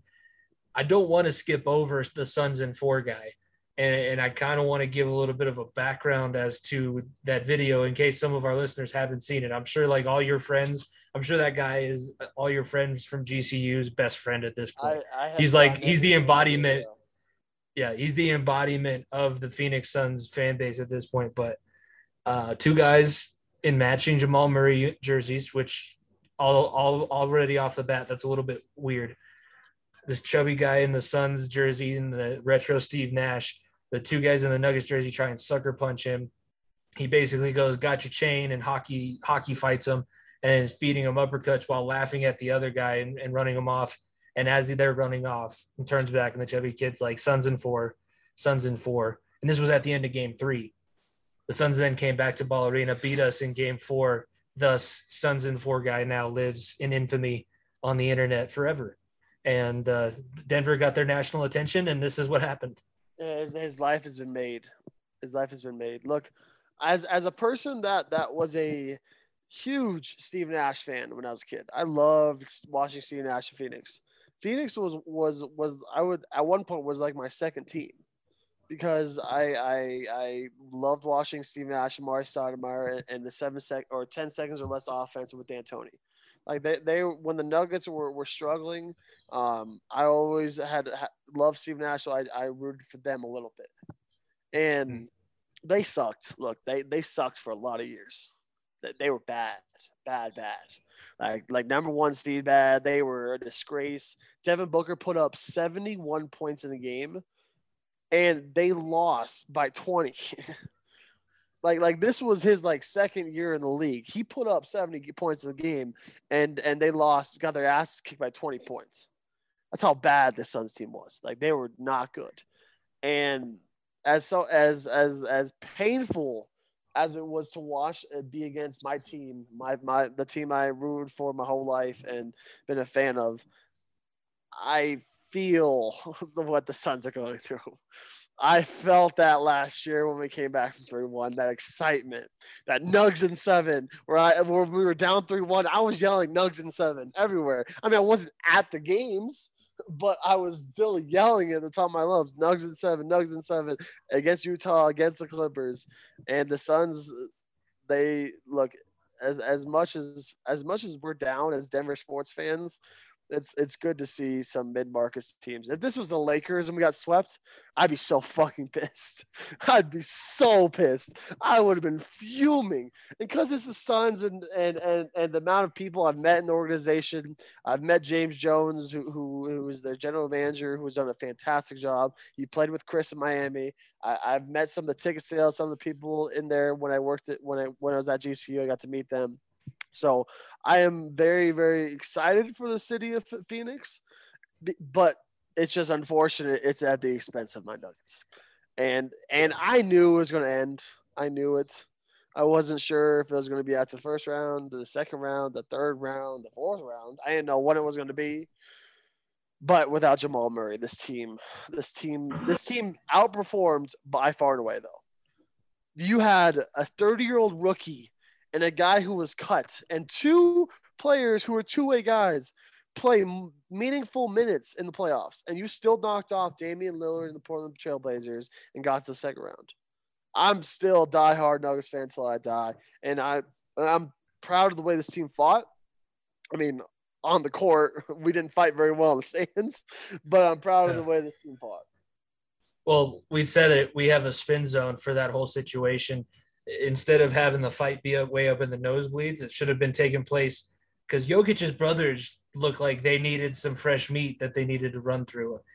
First of all, they're both also six seven and, six eight. I don't, however tall that they are, but they have filled out a little bit more. You can tell that they didn't let Jokic eat while they were growing up, and they are just they look like Serbian mobsters, and they have Oh. tattoos that where I would be like the one on the one brother that comes up out the collar of his shirt. Like, it gives me chills. I was like, that guy earned that tattoo. It wasn't given to him; he earned that tattoo.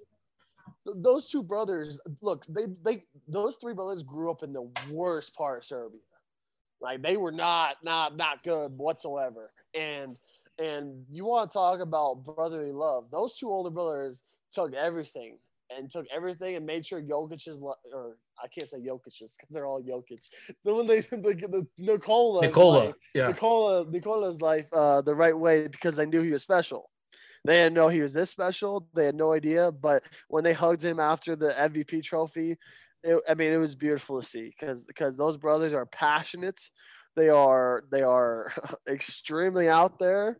They they they are the definition of an older brother. They were Mhm. if it weren't for security and getting arrested again, they would have ran on the floor and kicked the shit out of Devin Booker. And there wasn't a Yeah. damn thing Booker could have done about it. Because this this this isn't no five foot eight fan in a stand.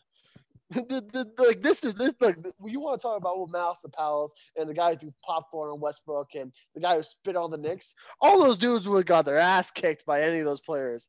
There ain't no one on the floor in the arena that's messing with Yoke or Nikola's brothers. I'll tell you Oh, that. No, Nemanja and uh, I think it's Strahinja. Yeah, Nemanja and Strahija or something. Nemanja and Strahinja.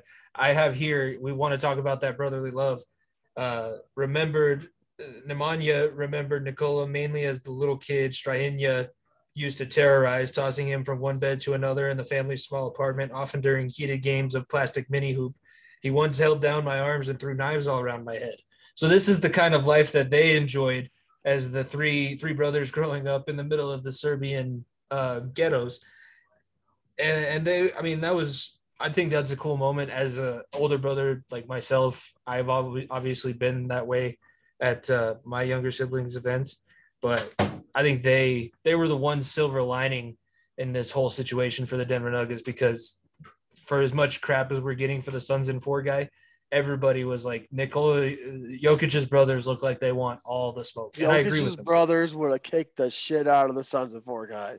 That would have been a two round, two round debacle. But before we move on to everything else, I want to talk about this fucking flagrant two shit. Because boy, and the reason for Jokic or Nikola's brothers, I keep saying Jokic's, Nikola's the brothers, Jokic family yeah, Jokic family getting pissed off. So first of all, was it a flagrant foul? Yes. It was malicious. It was intent to hurt to to, to but he, but he was one inch away from hitting all ball. What is. So he made a play on the ball. He makes a play on the ball, and and you call that a flagrant two. He hits him in the face. He does. It's a flagrant one. It's two shots in the ball. It's not kicking the motherfucking MVP out of the game. Look, there was we were we were losing in that game, and and and any chance of pride, any chance of, of ability of getting one game at home was out the window. You don't kick the MVP out of the fucking playoff game where it's a fucking uh, win go home. You don't. I saw a similar fucking foul that Ben Simmons did the day after where he clotheslined the guy out of midair and it was a flagrant one. This is why the NBA does such a shit job of fucking promoting the lower level teams, the mid level markets. We, we don't fucking talk about in the NFL about how Kansas City is such a small market. Of, oh, they're winning, they're in the Super Bowl. That sucks for the league. We don't talk about Tampa Bay being, oh, it's the Buccaneers. Like, it's a small market. Who cares? The NBA has done such a piss poor job at promoting the mid markets that, that we we they, they don't show any love to anyone. I have a bad feeling if the Clippers win the first, win the win the series against Utah, that Phoenix is going to run into the exact same thing.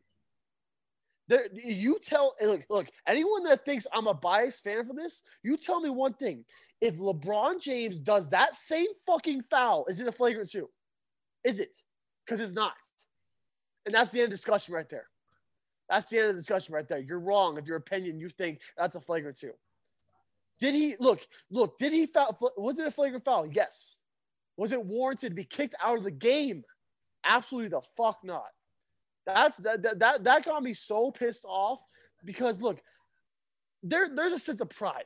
There's a sense of you know what we're getting our ass kicked, and winning one game at home would have ju- jubilated the fans a little bit. Would have you know what we got one game on your home court, and then you lose game five. Whatever happened, whatever. But like that bullshit of, of a flagrant two foul, I have seen so far worse, so far worse.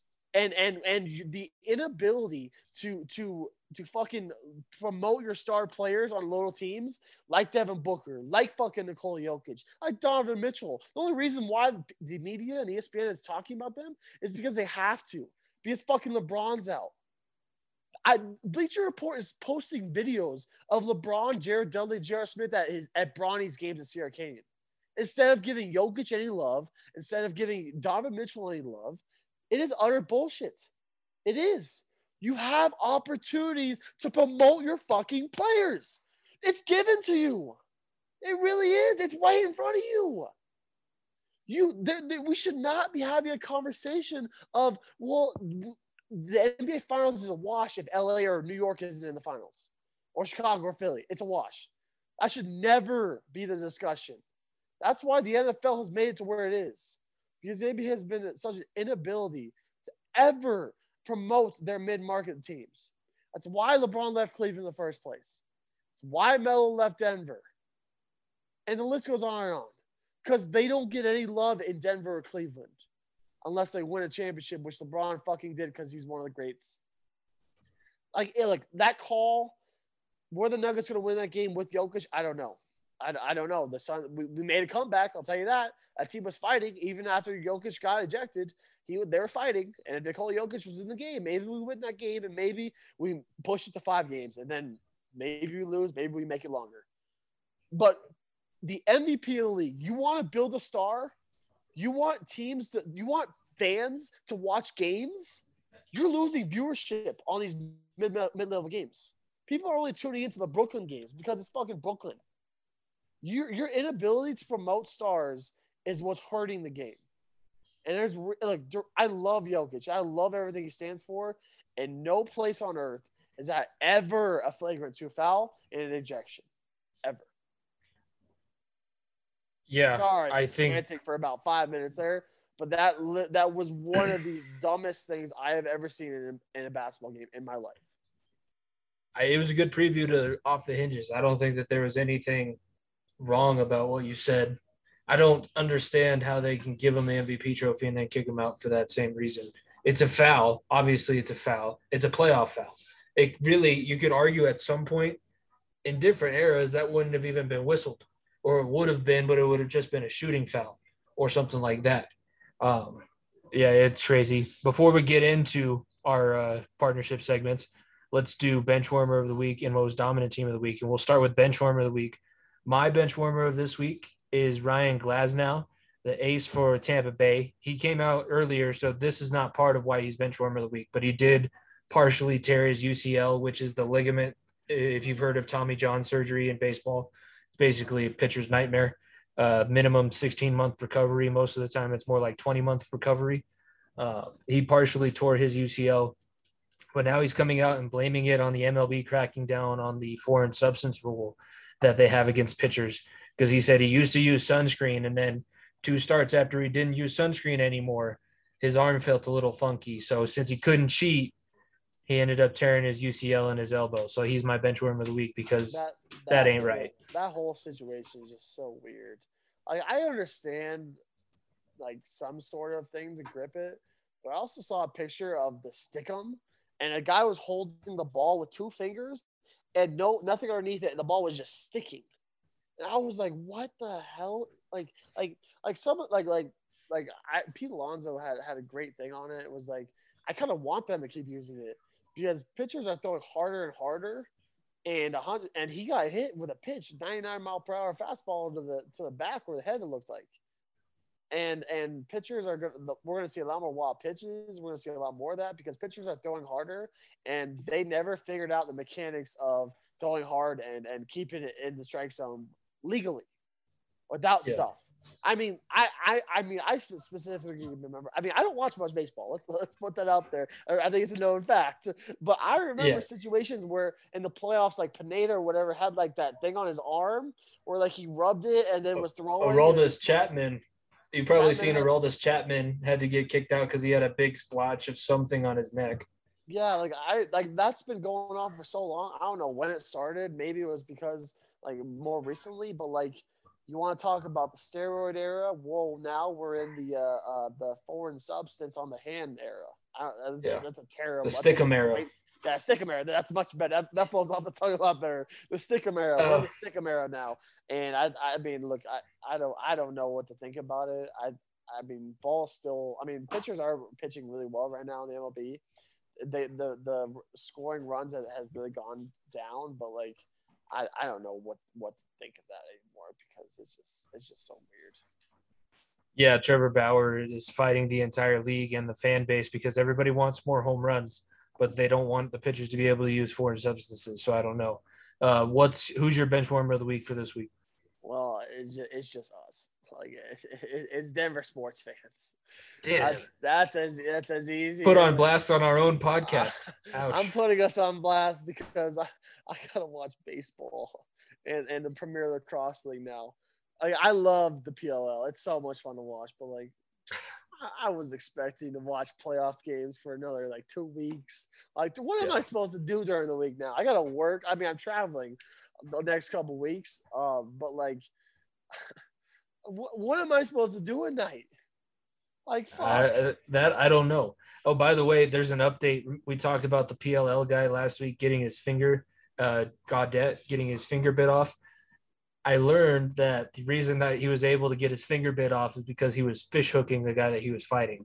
So I think at that point, you kind of deserve to get your finger bit, and it just so happened to get your finger bit off. But I don't know what was going on because it was his middle finger, so he had it oh. deep in the guy's mouth that he was fighting, and he was fish hooking him. So Oh my god, what in the hell? That is, you're coming back with less digits. Yeah, no kidding. That that makes a lot more sense because, like I said last week, unless you guys were slap fighting, unless lax bros only slap fight, I don't know why your fingers would end up in the other guy's mouth. That doesn't make a whole lot of sense to me.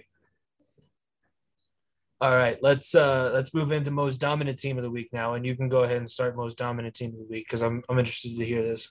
Most dominant team of the week. I know this is this is this is kind of weak and it, it's it's a little um it's it's it's a weird one that I'm putting this as most dominant team of the week, but I'm gonna put it put the Diaz brothers because the UFC hmm. card this past weekend was very entertaining, and Nate Diaz didn't win the fight. But holy fuck, those dudes are gonna make money for so so long, so long. Like they they those like Nate Diaz puts on fights like like main card worthy like fight of the night performances every single weekend, and hmm. and Nick Diaz does as well. And and they they lose fights, but they still make it entertaining as fuck. And look, like is Israel Adesanya like he he dominated whatever, and then the Brandon Moreno shout out Brandon Moreno for being the first Mexican born UFC champion um, ever, so that's pretty cool. But Nate Diaz and Leon Edwards was a show. That was hmm. a show. That was fun to watch, and and and as a fan of the sport and and people trying to get into the sport more, UFC MMA, um, Nate Diaz is going to keep this company afloat in their darkest times, like he has been, and he's going to continue to do that. And same, same with Nick. Yeah, but both Even Diaz brothers are basically Yeah, they're just mercenaries now. They just get thrown on the card because they it's going to be entertaining lead up and it's going to be an entertaining fight. You see they ended up curbing it, but at the weigh-ins, did you see Nate's video where he's They just chain smoking blunts. Yeah, that's because Arizona. And then they had- were Arizona has the rules of, of the, the marijuana testing not being like 24 hours before or something. And that press Yeah. conference was like two or three days before. He was chain smoking. It was hilarious. and then somebody told him you can do it, just don't do it on camera. So then he was like underneath the table and smoke was just billowing out as he's he's smoking like a stack. I don't know how he did anything. He was totally blasted out of his head. Um, my most dominant team of the week. It's uh, I don't want to give it to the Golden Knights. So what I'm going to do is I am going to give it to the Tampa Bay Lightning because they did come back and they won tonight. also. Yeah, I'm- glad you. Uh, yeah. That's No, I mean most dominant team of the week, Suns and four guy because you know future. uh, yeah, predicting the future. Nobody wanted the Suns to get extended to five games more than the kid that was just eating those uppercuts. Like in his head, he's like, please don't, please just give us one game, just one game. And then Jokic got kicked out, and he was probably sitting at his house like, no, this is gonna be forever now. Um, but yeah, the Tampa Bay Lightning are my most dominant team because they came back and handled business and split the games at home. The Islanders don't play very well on the road. So this is kind of opening up nicely for uh, the Lightning to start getting some of the breaks and then to go play in Long Island, maybe steal a couple games on the road. They look like they're kind of head and shoulders talent wise better than New York as long as the Islanders don't get to play their game. So Tampa Bay is my most dominant team of this week. Now let's move on to our partnership segments, and that's going to be uh, first what's brewing presented by the High Alpine Brewing Company. Do you want to kick this one off? If you want me to go first because I uh, I I- found a pretty interesting one. Yeah, I can kick this one off. So, what's brewing? The tennis goat debate. Here we go, ladies and gentlemen. So, so I mean, look, you want to talk about some of the greats in tennis. Roger Federer comes to mind. I think Roger is my goat because I loved watching Roger when I was a kid. Roger was, I mean, look, I, I didn't play tennis a lot, but I did every now and then. And I was, I played summer, played tennis every summer, so I love watching Roger. Roger, Nadal, um, you talk about Agassi, talk about McEnroe. Um, there's there's there's a debate now for Novak Djokovic.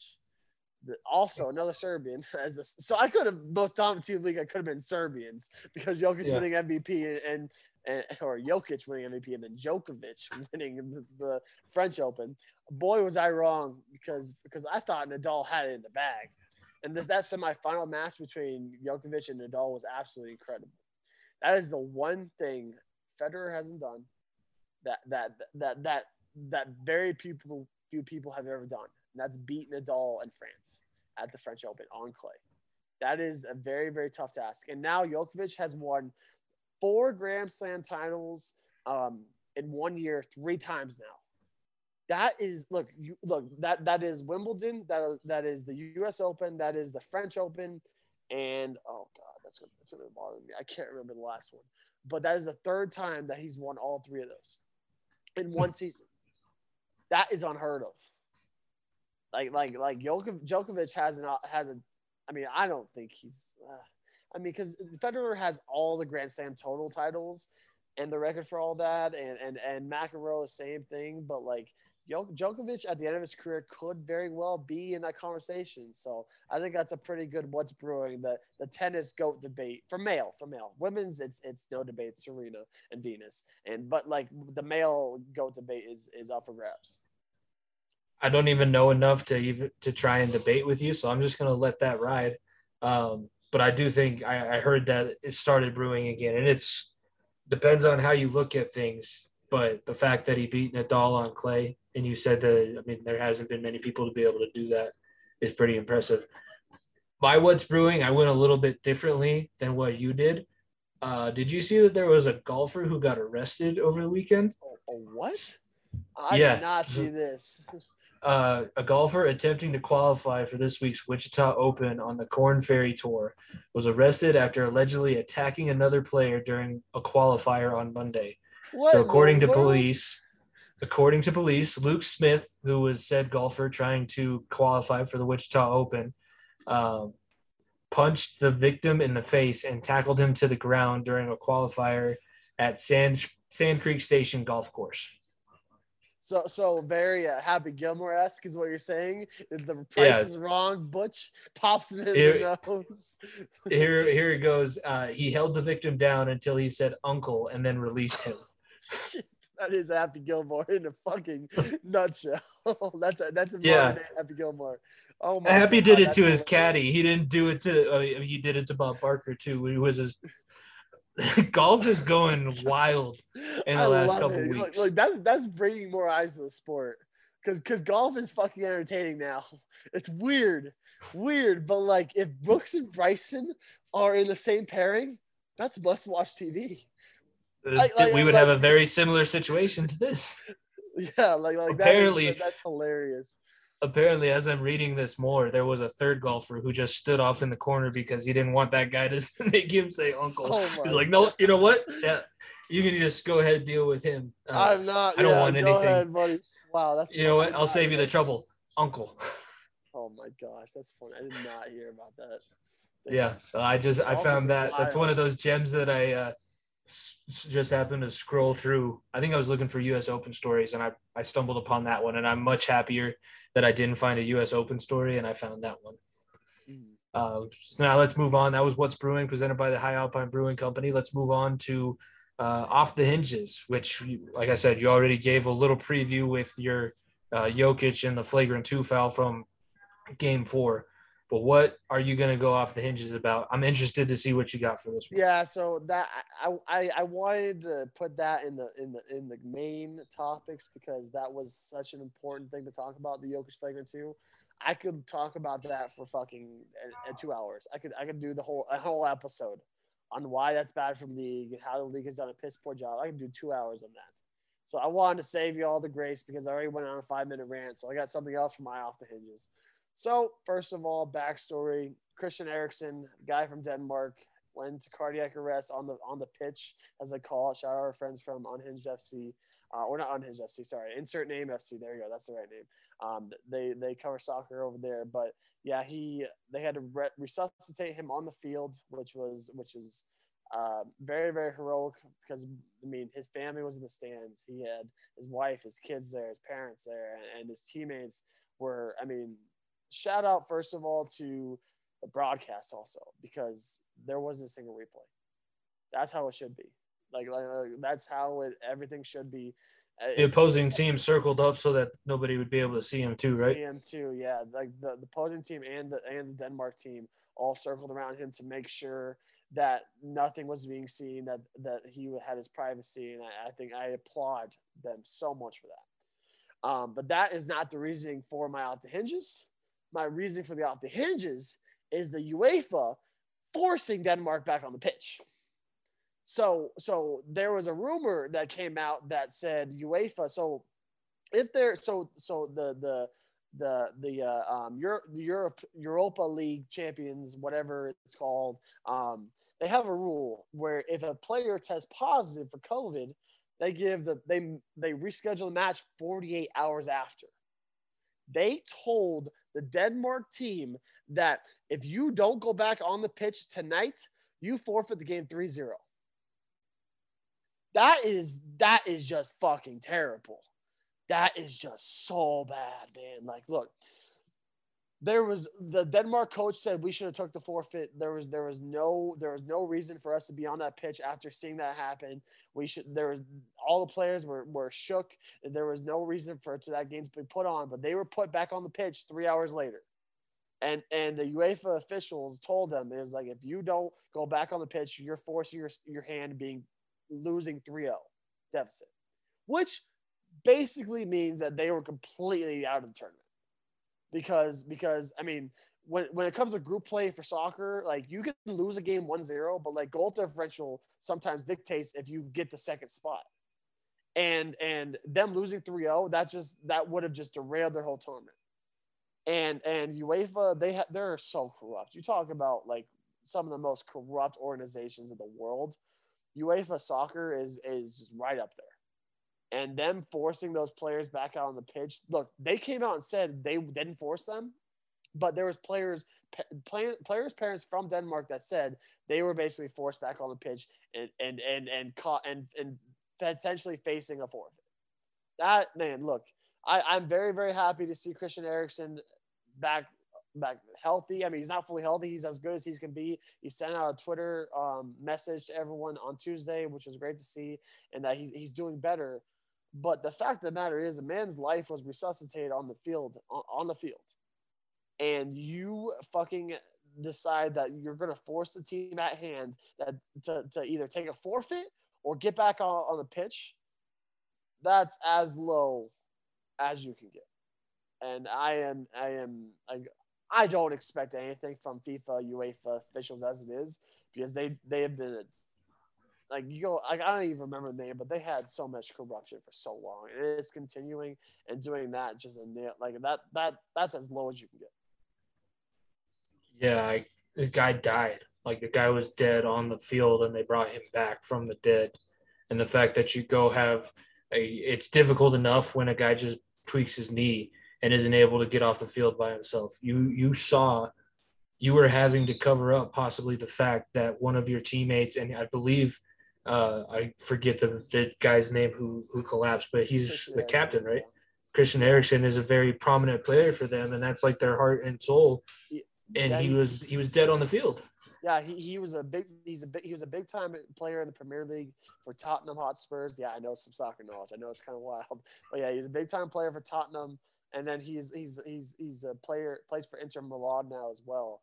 And both both he was a he was a big time player for both teams, and the amount of outpouring, show of support all of, all across every single every all around the world between the Jap- Japan and the Asia qual- World Cup qualifiers and, and Japanese players to all the way from England to Harry Harry Kane, who was his teammate. The outpouring support was fantastic to see. I'm glad to see he's doing better. It's just unfortunate that UEFA always does some stupid shit like this. Yeah, uh, pretty pretty unclassy, and we'll stick with unclassy because my off the hinges. Uh, it really stemmed from seeing the stare down of Deontay Wilder and Tyson Fury today, but it just it brought back that that feeling and that topic that we've been talking about. Boxing is dead. Boxing's biggest event in the past month and a half, which what we should be getting is getting set for the biggest heavyweight fight of all time to unify all three heavyweight championships and it'd be the biggest it could sell out Wembley Stadium in probably a matter of two minutes between Tyson Fury and Anthony Joshua. Instead, we have to get this third match between Tyson Fury and Deontay Wilder that nobody asked for because Deontay Wilder's been outclassed in both fights that they've had before this. And now your biggest event in boxing is Logan Paul going eight rounds with Floyd Mayweather. And then the week after that, uh, let's let's see. The week after that, this past weekend, we had Aaron Carter fight Lamar Odom, uh, which you you know they weren't doing that just for fun. I Um, mean, look, shout out Lamar Odom because I mean, at this point, we need to get Lamar Odom versus Nate Robinson because fuck, we're gonna have an all. NBA card. and then you also got the TikTokers versus the YouTubers. I did enjoy seeing Bryce Hall get his face punched in. That was Yeah, that was a nice f- finishing touch. Yeah, and the guy from FaZe Clan, because I, I mean, I'm a gamer, so I know about the game community. The guys from FaZe Yeah. Clan knocking, knocking the dude out. I thought that was hilarious too. Yeah. So I mean, I just it drives home that fact. UFC is now the main combat sport that people are watching, and boxing is just making itself more and more relevant. It's a snake eating its own tail, and it's going to get to a point where nobody cares at, at, at any at any point. That's Floyd Mayweather came out and said the reason he's taking these fights against Jake Paul and Logan Paul and and Conor McGregor is because he's like I just want to prove that the fighters aren't making shit. Like he just made probably two purses worth of an actual boxer's career. And he just did that in eight rounds, like a sparring session, glorified sparring session, because there's no judges. Nobody technically won or lost that fight. Unless someone else, someone got knocked out. Yeah. Well, I mean, the people who lost that fight were all the people. Did you watch? Did you? uh Hell, Did you? uh I no? did not watch that shit. You, Hell you no. did you uh, stream Fortnite with the boys? Because I, I heard that was the big stream that uh, uh, made it through the entire event. It went I from like eight, 80 listeners to 8 million in the matter of 10 minutes. I did not. I did not watch any of that. Yes, that was so rubbish. But going back to your five minute stare down, I thought it was a joke, and then I looked at the the the, youth, the Twitter video. It was actually five minutes long. I look. I didn't waste five minutes of my life watching it all because I just skipped through the video and, and I was like, holy fuck, they actually stood Somebody's gonna say minutes. something.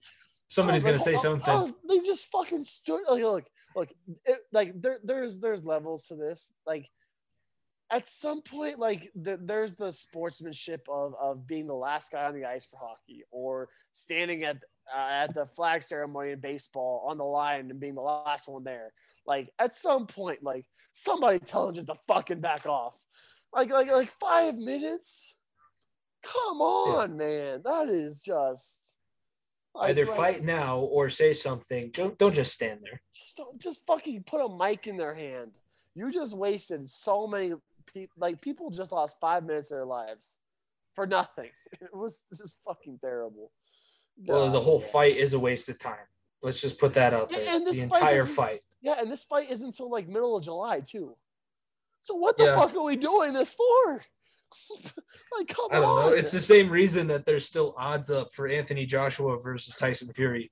Because I was looking at FanDuel today, they still have odds set up for that fight. I don't, I don't know. Boxing, you know what? At this point, fuck boxing. I'll watch the old school highlights, but I, I wouldn't go as far as say fuck boxing, but I would go as far as saying that mixed martial arts is far and away going to take over the world of boxing. And I think people are now going to stop boxing and just do MMA. Boxing is not is not the thing to do anymore. There is there is Yeah. nothing in it for anyone there. People are now going to start training MMA, and MMA is going to take over, like it already has been. it's gonna be it's gonna be back to that niche thing, and it'll be interesting to see if it comes. Boxing's come in waves. There's been different waves of boxing, so it's not like it can't come back. But it's we're definitely on a downswing at the moment, and that's unfortunate because there's a lot of really good fighters. Vasily Lomachenko is a great fighter to watch. Gervonta Triple- Davis, but Triple G, I mean Triple G is a fucking Yeah. legend right now, and Canelo Triple- might Canelo might be one of the best boxers of all time too. Yeah, Can- Canelo is, is Canelo is is should be fucking heralded in, in Mexico across the United States for what he's done in the boxing ring, and no one gives a fuck. I, when look, look, we don't hear about about Canelo ever until unless he's fighting, ever. Brandon Moreno, who just won the UFC fight, is being talk getting getting talk shows. He's getting he has murals in Mexico. He is getting all love in the world, and rightfully so and no one's fucking doing that because they because no one cares about boxing and because it's become such a shit show let's move on because we can spend a, an even more amount of time talking about how terrible that's been. Um, but let's get to. I, I feel like we we. Uh, I guess I do want to know what's on your screen, but for my what's on my screen, I'm just going to update everybody. The Redwoods and Water Dogs are tied record wise, both at two and one, and both have a one goal differential, a plus one differential. So hey, it's not as bad. The Water Dogs took a little coaching from the first week and started putting shots on goal, and good things started to happen. jimmy talking lacrosse ladies and gentlemen I, if you would have told me two years ago one year ago let alone two years ago that jimmy would be talking about lacrosse and basketball i'd be like damn what the fuck is wrong with the world i guess i guess I mean, the world is pretty messed up, but that's true yeah i guess i'm influencing you pretty good jimbo yeah, no, I, I do enjoy it. And this time we didn't get any five holes. Lyle Thompson wasn't making our goaltender look like he didn't know what he was doing. It was great. I enjoyed it. That's very true. So my what's on my screen. So first of all, I'm gonna be watching the NBA playoffs. I probably won't be like I'll watch some of the Stanley Cup games, but I probably won't be watching much of the hockey playoffs. I'll just watch the highlights. I'll be watching the NBA playoffs very closely. Obviously, the UEFA the UEFA um, Europa League. I'll be watching that because I watched some of that today. I threw some money on Germany and France to hit the under, and they hit the under, so that was fun. So I'm gonna I'm gonna be watching some soccer, but my look, look. If, if you are on Twitter at all, you'll know this name, Hasbullah. Hasbullah, the little the little Russian guy, is fighting this week against the, the guy that they hype him up for. Lo- Look, Hasbullah is a fucking legend. I love all the memes and everything he does on Twitter is hilarious. Hasbullah is, I, look, I think he's like 20 some years old, but he's really small. So I don't know. Like, I'm not, not going to sit here and act like I know what is what's going on or how that all works out. But he took a picture with Habib with the UFC belt and his little hat. I thought that was hilarious. And he's he's fighting a guy that's I guess the same height, same age, whatever. And they're apparently fighting within the next three days. It's not confirmed, but like, but but people have been rumored that they that Hasbullah on his Twitter account uh, announced that they're fighting in two to three days or something. So hey, that's that's my that's that's what's on my screen. I'm gonna find the stream of Hasbullah, and I and, and I can't wait to watch it because Hasbullah is so funny, dude. It's it's it's adorable because he's he's so small and just so cute. Um, and at the same time, He's 18 years old. Yeah, yeah, like like like he, he's hilarious. I can't wait to watch that. This is hurting my head. Like, like it, it's it's funny, dude. Hasbullah is a fucking legend, bro. With, with the picture with Habib, that picture with Habib was hilarious, dude. Why? I don't know why they picked him up. I don't know why he let them pick him up for that picture. I don't know. 18. fucking hilarious, right? He's 18. He looks like a toddler in Khabib's arms. Oh. I know, right? And he talks shit so well too. I mean, look, they have to translate it all to English because he doesn't speak English, but it's fucking hilarious.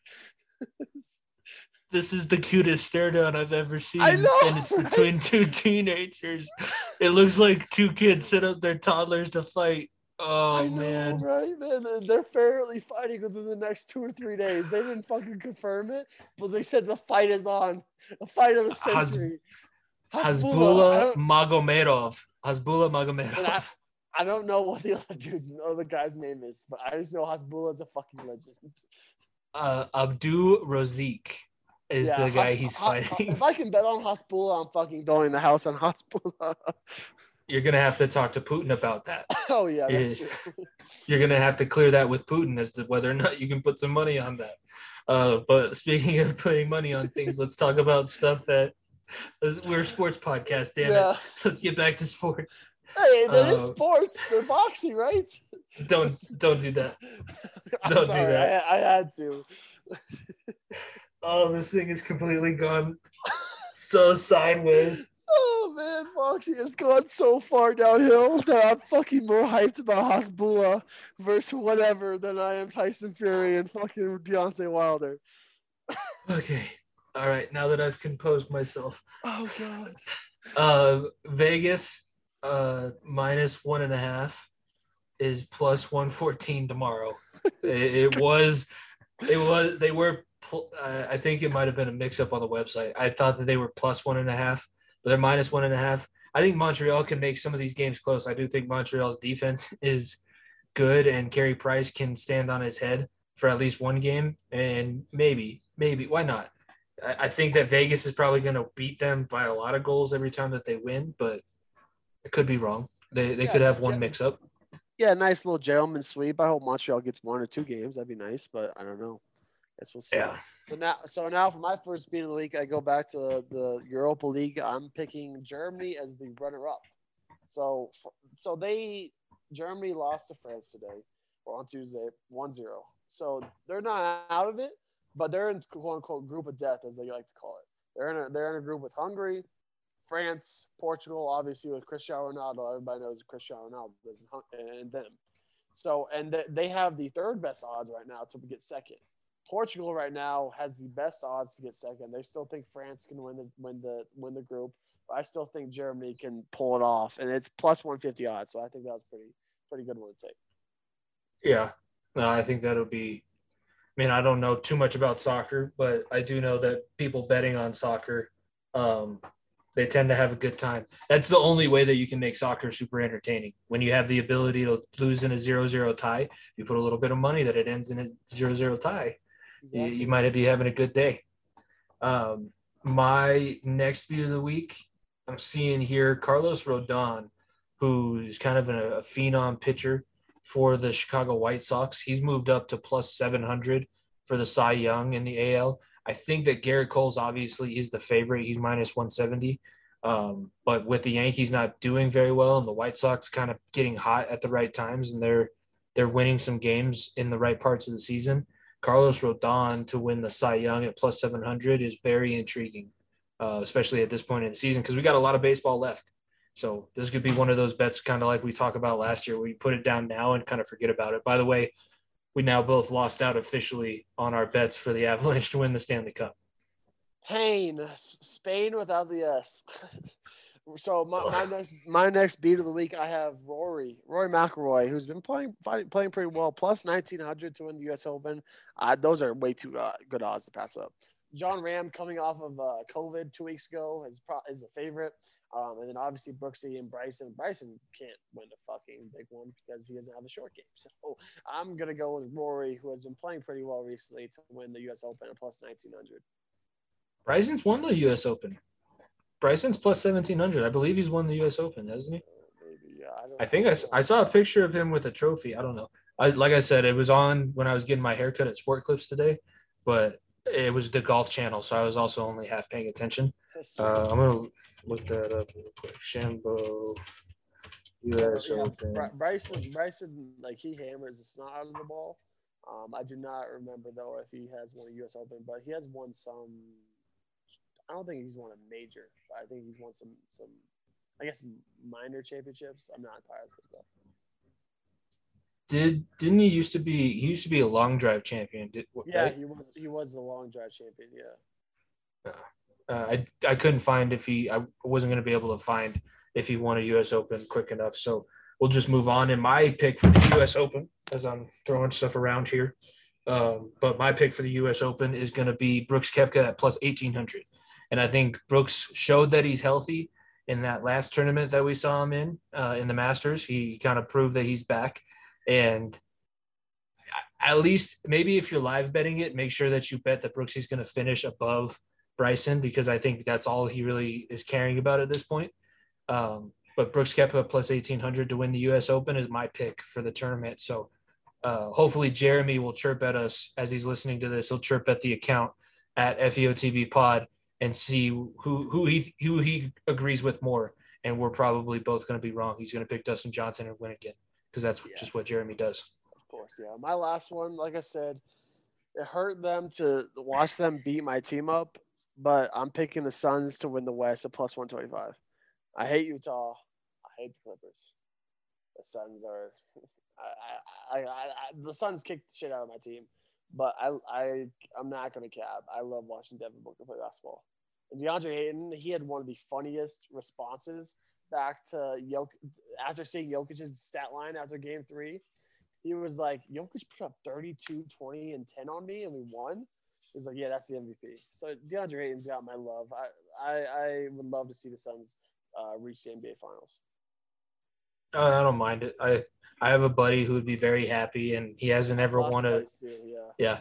They haven't ever won a major sports championship out there in Arizona. So, uh, actually, they did. They won a World Series, I think, maybe Yes, yes, yes. Diamondbacks Yeah, won World Series with Randy Johnson, Yeah, Randy Johnson and Luis Gonzalez a long time ago. the big unit. Yeah. So this would be good for them. They can finally uh, deal with their 115 degree heat. Which I'm- Yeah, I'm I'm working towards that. Uh, I'll be by the time we're recording next week.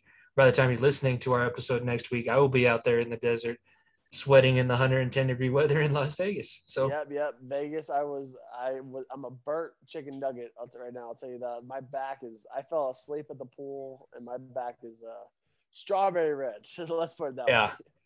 uh, that's the it's the most dangerous because the pool is very comforting and relaxing, and then you that sun hits you and you get the kind of sunburn that you can hear. It's just boiling your skin, and you can just. Uh, that was my experience the last time that I ended up making it out to Vegas. Uh, but now let's move on and finish out episode 45. So we'll go uh, play of the week first. What's your play of the week? Play of the week, pretty easy. The Twilight. I look, look. Shout out to the ESPN announcer. The Twilight. Kawhi put Royce O'Neale on a, or not Royce O'Neale, sorry, or no, Derrick Favors. It Derrick Favors. He put Derrick Favors' family on the line. Like, like that man has no dignity. Kawhi Leonard just posted the hell out of him. He rose up, cocked that thing back, and is hammering it down. That that dunk by Kawhi was one to remember, man. He he absolutely destroyed that man that man that man's dignity, their favor's dignity, and it was. I mean, that's as good of a. That's probably the best dunk we've had in the playoffs thus far, right up there. Yeah, I'm gonna say it. DeAndre Ayton's dunk over Michael Porter Jr. Um, but but this the Twilight, the call, the the dunk was absolutely insane. My uh, play of the week is actually the baseball equivalent of getting posterized, and it's Shohei Ohtani hitting a 465 foot home run. This thing, it's the it's the most beautiful sounding home run that I've ever heard hit. I, it's a little bit of an exaggeration, but this dude, he he leads the team with 17 home runs. He's a pitcher DH, and he just took another professional pitcher 465 feet. Bro, I'm gonna tell you right now, I cannot wait to the home derby.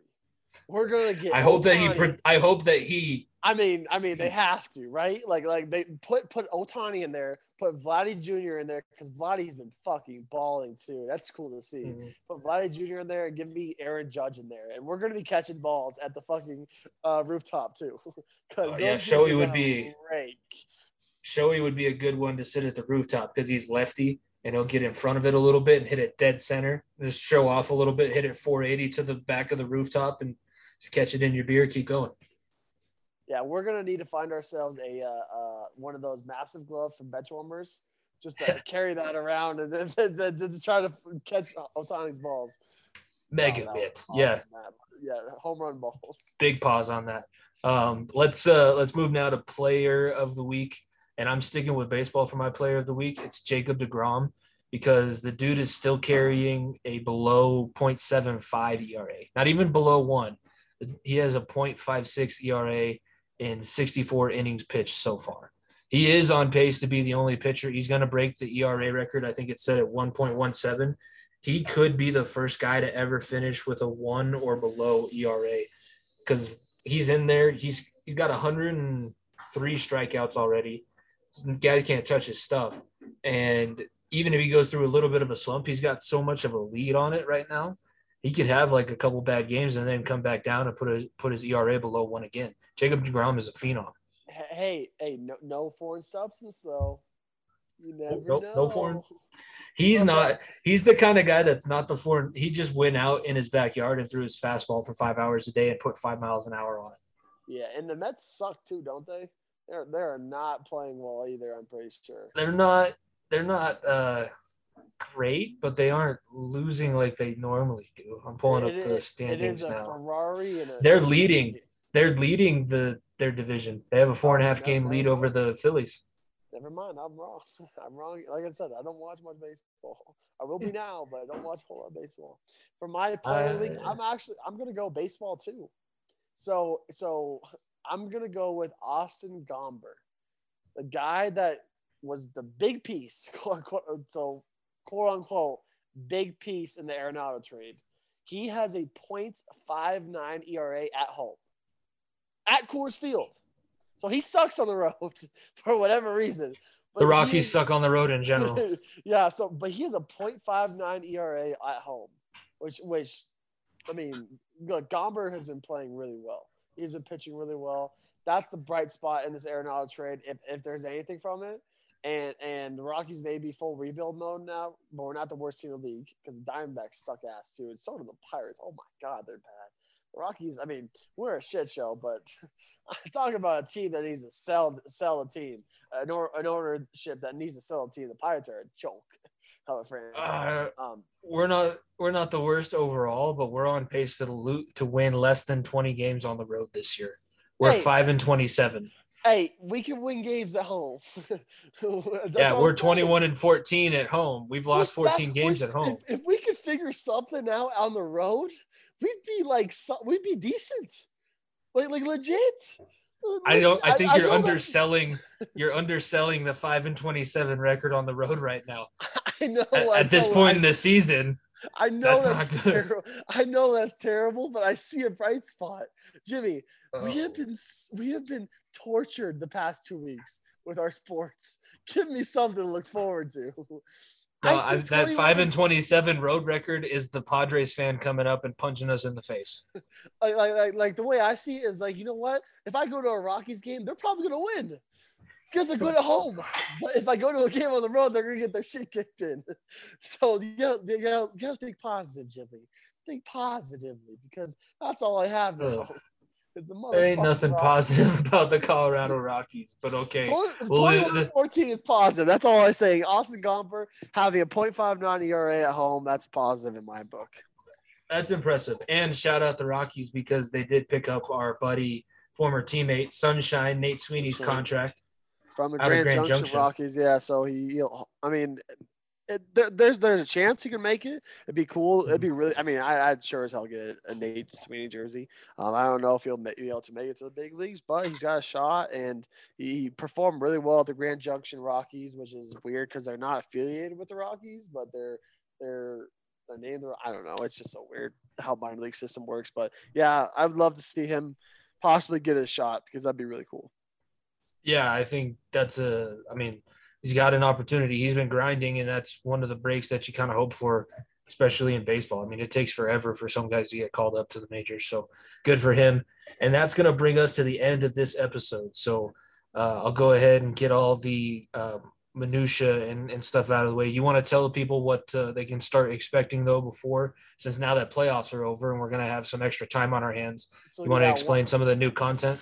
Yeah, so no, so when the playoffs officially end with baseball, or not, not baseball, when basketball and hockey playoffs officially end, because obviously we're going to continue talking about those in the next couple weeks.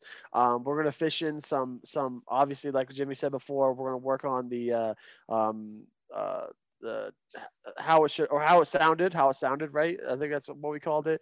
Um, How it should have sounded. how should have sounded. There we go. There. How it should have sounded. I was close. I was close. Uh, but how it should have sounded. So we'll be we'll be calling some of the biggest plays um, in either our sports teams' histories or whatever maybe. We may even throw. We'll let you guys old- pick some moments too.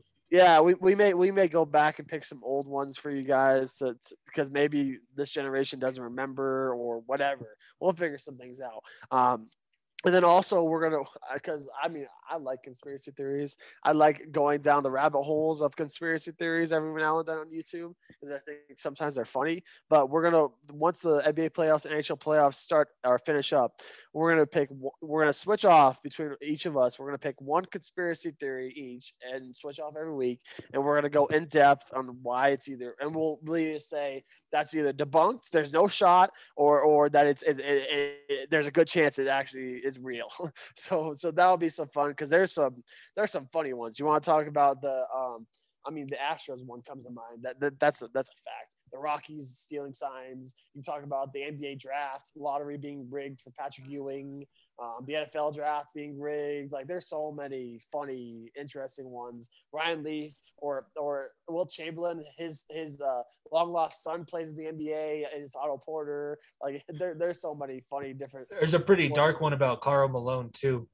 Oh, well, yeah, that is very, very, very dark.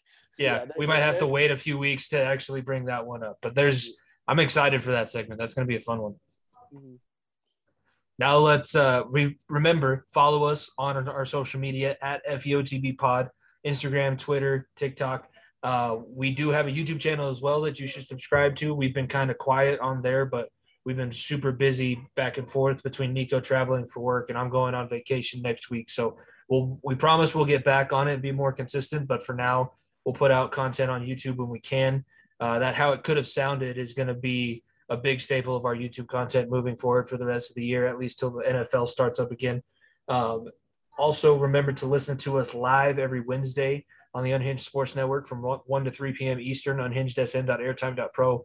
Follow them on Twitter at Network Unhinged, Instagram at UnhingedSN. UnhingedSN.com is where you can read all the different blogging content. And also, uh, don't forget to check out that Fighting for a Dream series. We're going to have an interview with uh, one of the main American players, Aaron Ellis, from that series, but that's available on the Unhinged Sports Network YouTube that you guys should subscribe to there as well. That's been a great little mini series going on underneath the Unhinged banner. But for that, this has been episode 45 of the Far End of the Bench Hey, podcast from my. Ho- Hasbulla by a KO. I'm calling it. Don't Oh, house man. on it.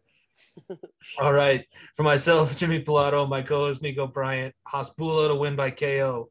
And thank you guys for listening to this episode of the Far End of the Bench. We'll see you next week. Peace. When the night is cold and lonely.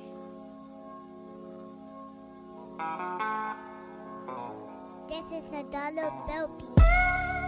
Was it the money that made me a savage? Popping them person, I made it a habit. Towing them pictures and serving them addicts. That was exciting to me. I'm so excited to be. Started with nothing, we had to inspire the beat. Elephants looking to me. I'm getting to it. Feel like the man. I got the plan. I call the shooters, they out with the van. Play with the squad, get paid like a sand. Play like a perk. I'm going ham. I'm going crazy. I'm was sticking up for niggas. That music, I look a sand. I'm in the kitchen, compressing the bird. Take out a nine and I sell it for 30 to shred to the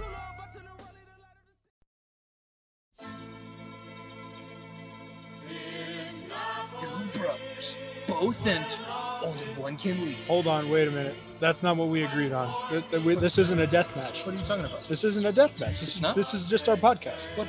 What's our podcast called? Our podcast is the Dago Express. I told you this. All of this in an email. Oh yeah, I don't check my email. Why don't you check? Why did you give me your email if you're not going to check your email? Well, it's just nice to give somebody something to write down. I thought you just wanted something to write down. No, that's not at all what I wanted you to do. Okay, well, tell me more about this podcast. This podcast is just a bunch of random nonsense. Me and you having a conversation with a microphone. That's all it is. Okay, and when can I listen to this podcast? Tuesdays at 11 a.m. And is it just going to be one place? No, it'll be on all your streaming platforms. Hmm. So it is two brothers, both enter, one microphone. See what happens. Yeah, I like that a lot better. Yeah, that's nice. We'll go with that.